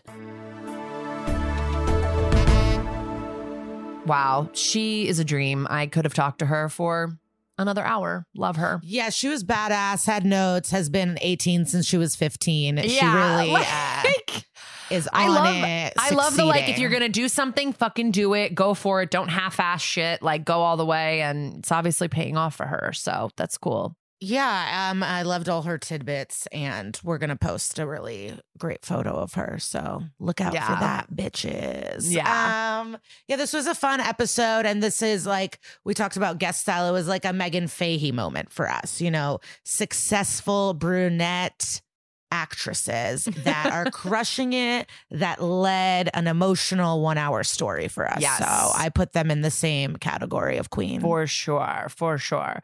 And um, yeah, I think we just like learned in this episode, uh, as we have before many times, that like just people that are Everyone's a molester. Yeah, like just because these people are in positions of power and they're respected and they're con- called a quote unquote genius doesn't mean that they don't have, you know, gross gross crimes they're committing in their spare time or that they're not or that they're not abusing their power, you know. Um, yeah, we learned um that wait, what word did she say? Incompulate? Insinuate. Insimulate. Insimulate is not a real word, but I wish it was. Um, Insimulate. I love it. so that actress is fucking amazing. Um, we learned statute of limitations was um pushed on by the church. The church is bad. We know that. Yeah. Um, and we learned that like listen, Stevie kind of has lived the life in a way of this character, like where she started, you know, and like she she kind of knows when people are taking advantage. So it's it's a little bit like trust your gut when people are take trying to take advantage, like when people are not in it for the business aspects or being professional, you gotta trust your gut and um, don't feel like you need to go to pool parties and do fucked up stuff to get ahead in your career. I guess Yeah. if that's if that's a per, if that's currently any 14 year olds are listening to our podcast and they're like, but I have this pool party this weekend with a big director. Yeah, and I don't, don't get have the to go. vibe from our listeners that they would uh, push their kids to Yeah. do sexual favors to grown men. like I just like I don't think that's our demographic. Like I don't think uh, we have stage moms here. But if you Right. were, you know, send us a DM. Let us know. Let, let us know if you're a predator. I don't know why I keep singing a tune um, to these horrific things, but I feel jolly. It makes you because it's easier to say everyone's a molester than it is to just say that. Put it on a t-shirt. Is that merch? Um, everyone molests in every industry, and that's why people get powerful to get away with it. I think um, money and credits are actually a side a side piece to the true prize, which is molesting. Also, I think we learned that um, you have you got to pay your dues once you fuck up. Amaro, you gotta you gotta hit the beat for a little while and arrest a couple pop stars and get accused of sexual harassment before you're allowed to put your suit on. Yes, it takes one episode, but you know you still have to do something. It also um like I forgot whatever. no, it reminds me that I haven't really like I've watched see the early seasons up to I've watched the Meloni years more extensively than the teens and 20s and I'm not Mhm. ashamed to admit it. So these are also it's like refreshing to see the Pino Carisi relationship and remember it and become as accustomed to these characters as I am with the OGs. But, Yes. Um so yeah, so that's kind of um nice. Like I don't remember kind of the he's a real empath. You know, I don't remember those little moments. Um and so I like seeing the testy testy boys fighting over Amanda. Yeah. Yeah, that was a fun little love triangle moment for five seconds. But I think even back when I used to watch it in real time, I only was focused on the Amaro Rollins thing, and I didn't really think Carisi. I think because I thought Carisi was such adult like the whole time that I was like, I'm not. I'm not here for him. Like, I don't know. He's not going to be with anybody. And then, you know, as he grew as a person, I guess we were allowed him to become a sexual object. Some of you, not me. Um, anyway. um, but yeah, a good ep. Glad we covered it. Okay. So, um, all right, now it's time for What Would Sister Peg Do? Our weekly segment where we direct you towards a resource, a website, a book, an organization, an article, something that fleshes out a little bit of what we talked about on today's episode. And this week, you know, we talked a lot about sort of like impressionable young um, guys for the most part arriving in LA and sort of becoming victim to Bryan Singer. Um, and I wanted to, once again, we've already highlighted this organization, but I really believe this is such a great organization. Uh, the Trevor Project, which is www.thetrevorproject.org. And that's a nonprofit organization that is focused on suicide prevention efforts among LGBTQ youth. Um, they're known for the Trevor Lifeline, which is a confidential service that offers trained counselors as well as text service. Text, you can text someone for help, which is available 24 hours a day, seven days a week. Um, and yeah, the website is thetrevorproject.org and their number is 1 488 7386. We'll put this all in our um in our What Would Sister Peg Do highlight. And I also wanted to highlight that with the Trevor Project, if you live in a space where you are not out of the closet, they actually have a feature on their website where if you hit the escape button three times fast, it transfers you off the page in case someone is near you and you Three don't feel safe. times. That's a lot of times. Well, that's like what your phone does. You hit your phone button three times and it calls, it give, prompts you to call 911. You know? Did not know that. Yeah. If you hit your little lock button three times, because I've done it like nervously three times and it's like, do you want to call 911? That's a good tip. Thanks for letting me know that. Yeah. And it's a it's a nice feature on the Trevor Project's website in case you don't feel safe like being, you know, discovered on their website. So that's that. I also did just think of something that probably belonged in the intro and I forgot. Is it an appropriate place to put it in this after Trevor project? Who cares? Um, no, care. I care. Let me know. Um, I did not see him, but Brad Pitt was at the comedy store last night. What? Yeah, I like came to the little front desk area to check in, and um, the girl that works there, Kaylee, was like, "Brad Pitt's in the back bar," and I didn't. I I've never turned from a human and swiftly walked uh, like mid converse. She didn't even finish the sentence, and I started rushing towards the back bar. Empty. The back area was empty. I ran upstairs. I ran ever. I couldn't find him. What would you him. have done if you found him? I just wanted a peek. Yeah. I just wanted a peek. That's it. Like I wouldn't bother him at all. But if he was in the back bar, because earlier someone had messaged me going, Hey, back bar's open again. Um, and so then I was like, oh, is that why that person messaged? Like, I, if it was a few people talking, I'd be like, oh, hello.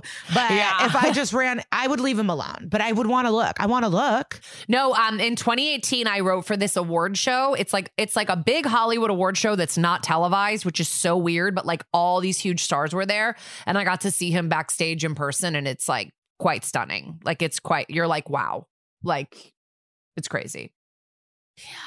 What award show doesn't get televised? It's called they're called the Hollywood Film Awards, and it's like the kickoff to award season, and all these celebs come, and it's like at the.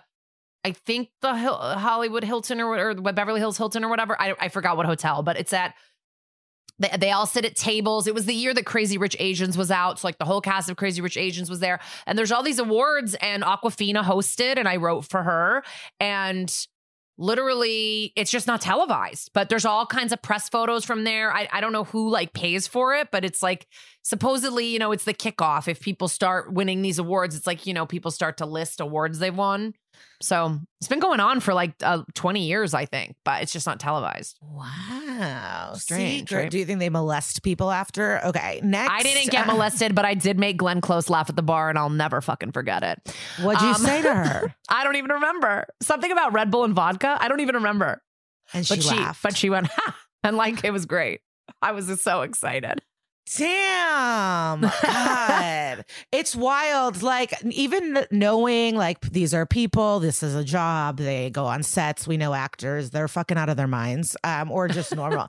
and I still cannot get enough. Like, every morsel of just, because everyone's like, he had a mask on and a hat and a scarf. And I was like, I don't care. And then he had a bodyguard. I was like, I don't care.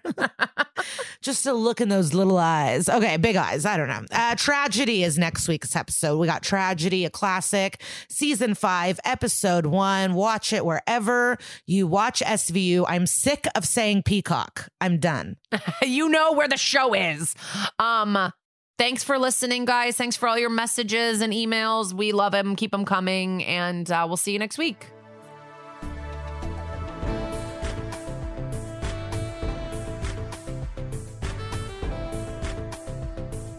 That's Messed Up is an exactly right production. If you have compliments you'd like to give us or episodes you'd like us to cover, shoot us an email at that's messed up pod at gmail.com. Follow the podcast on Instagram at That's Messed Up Pod and on Twitter at Messed Up Pod.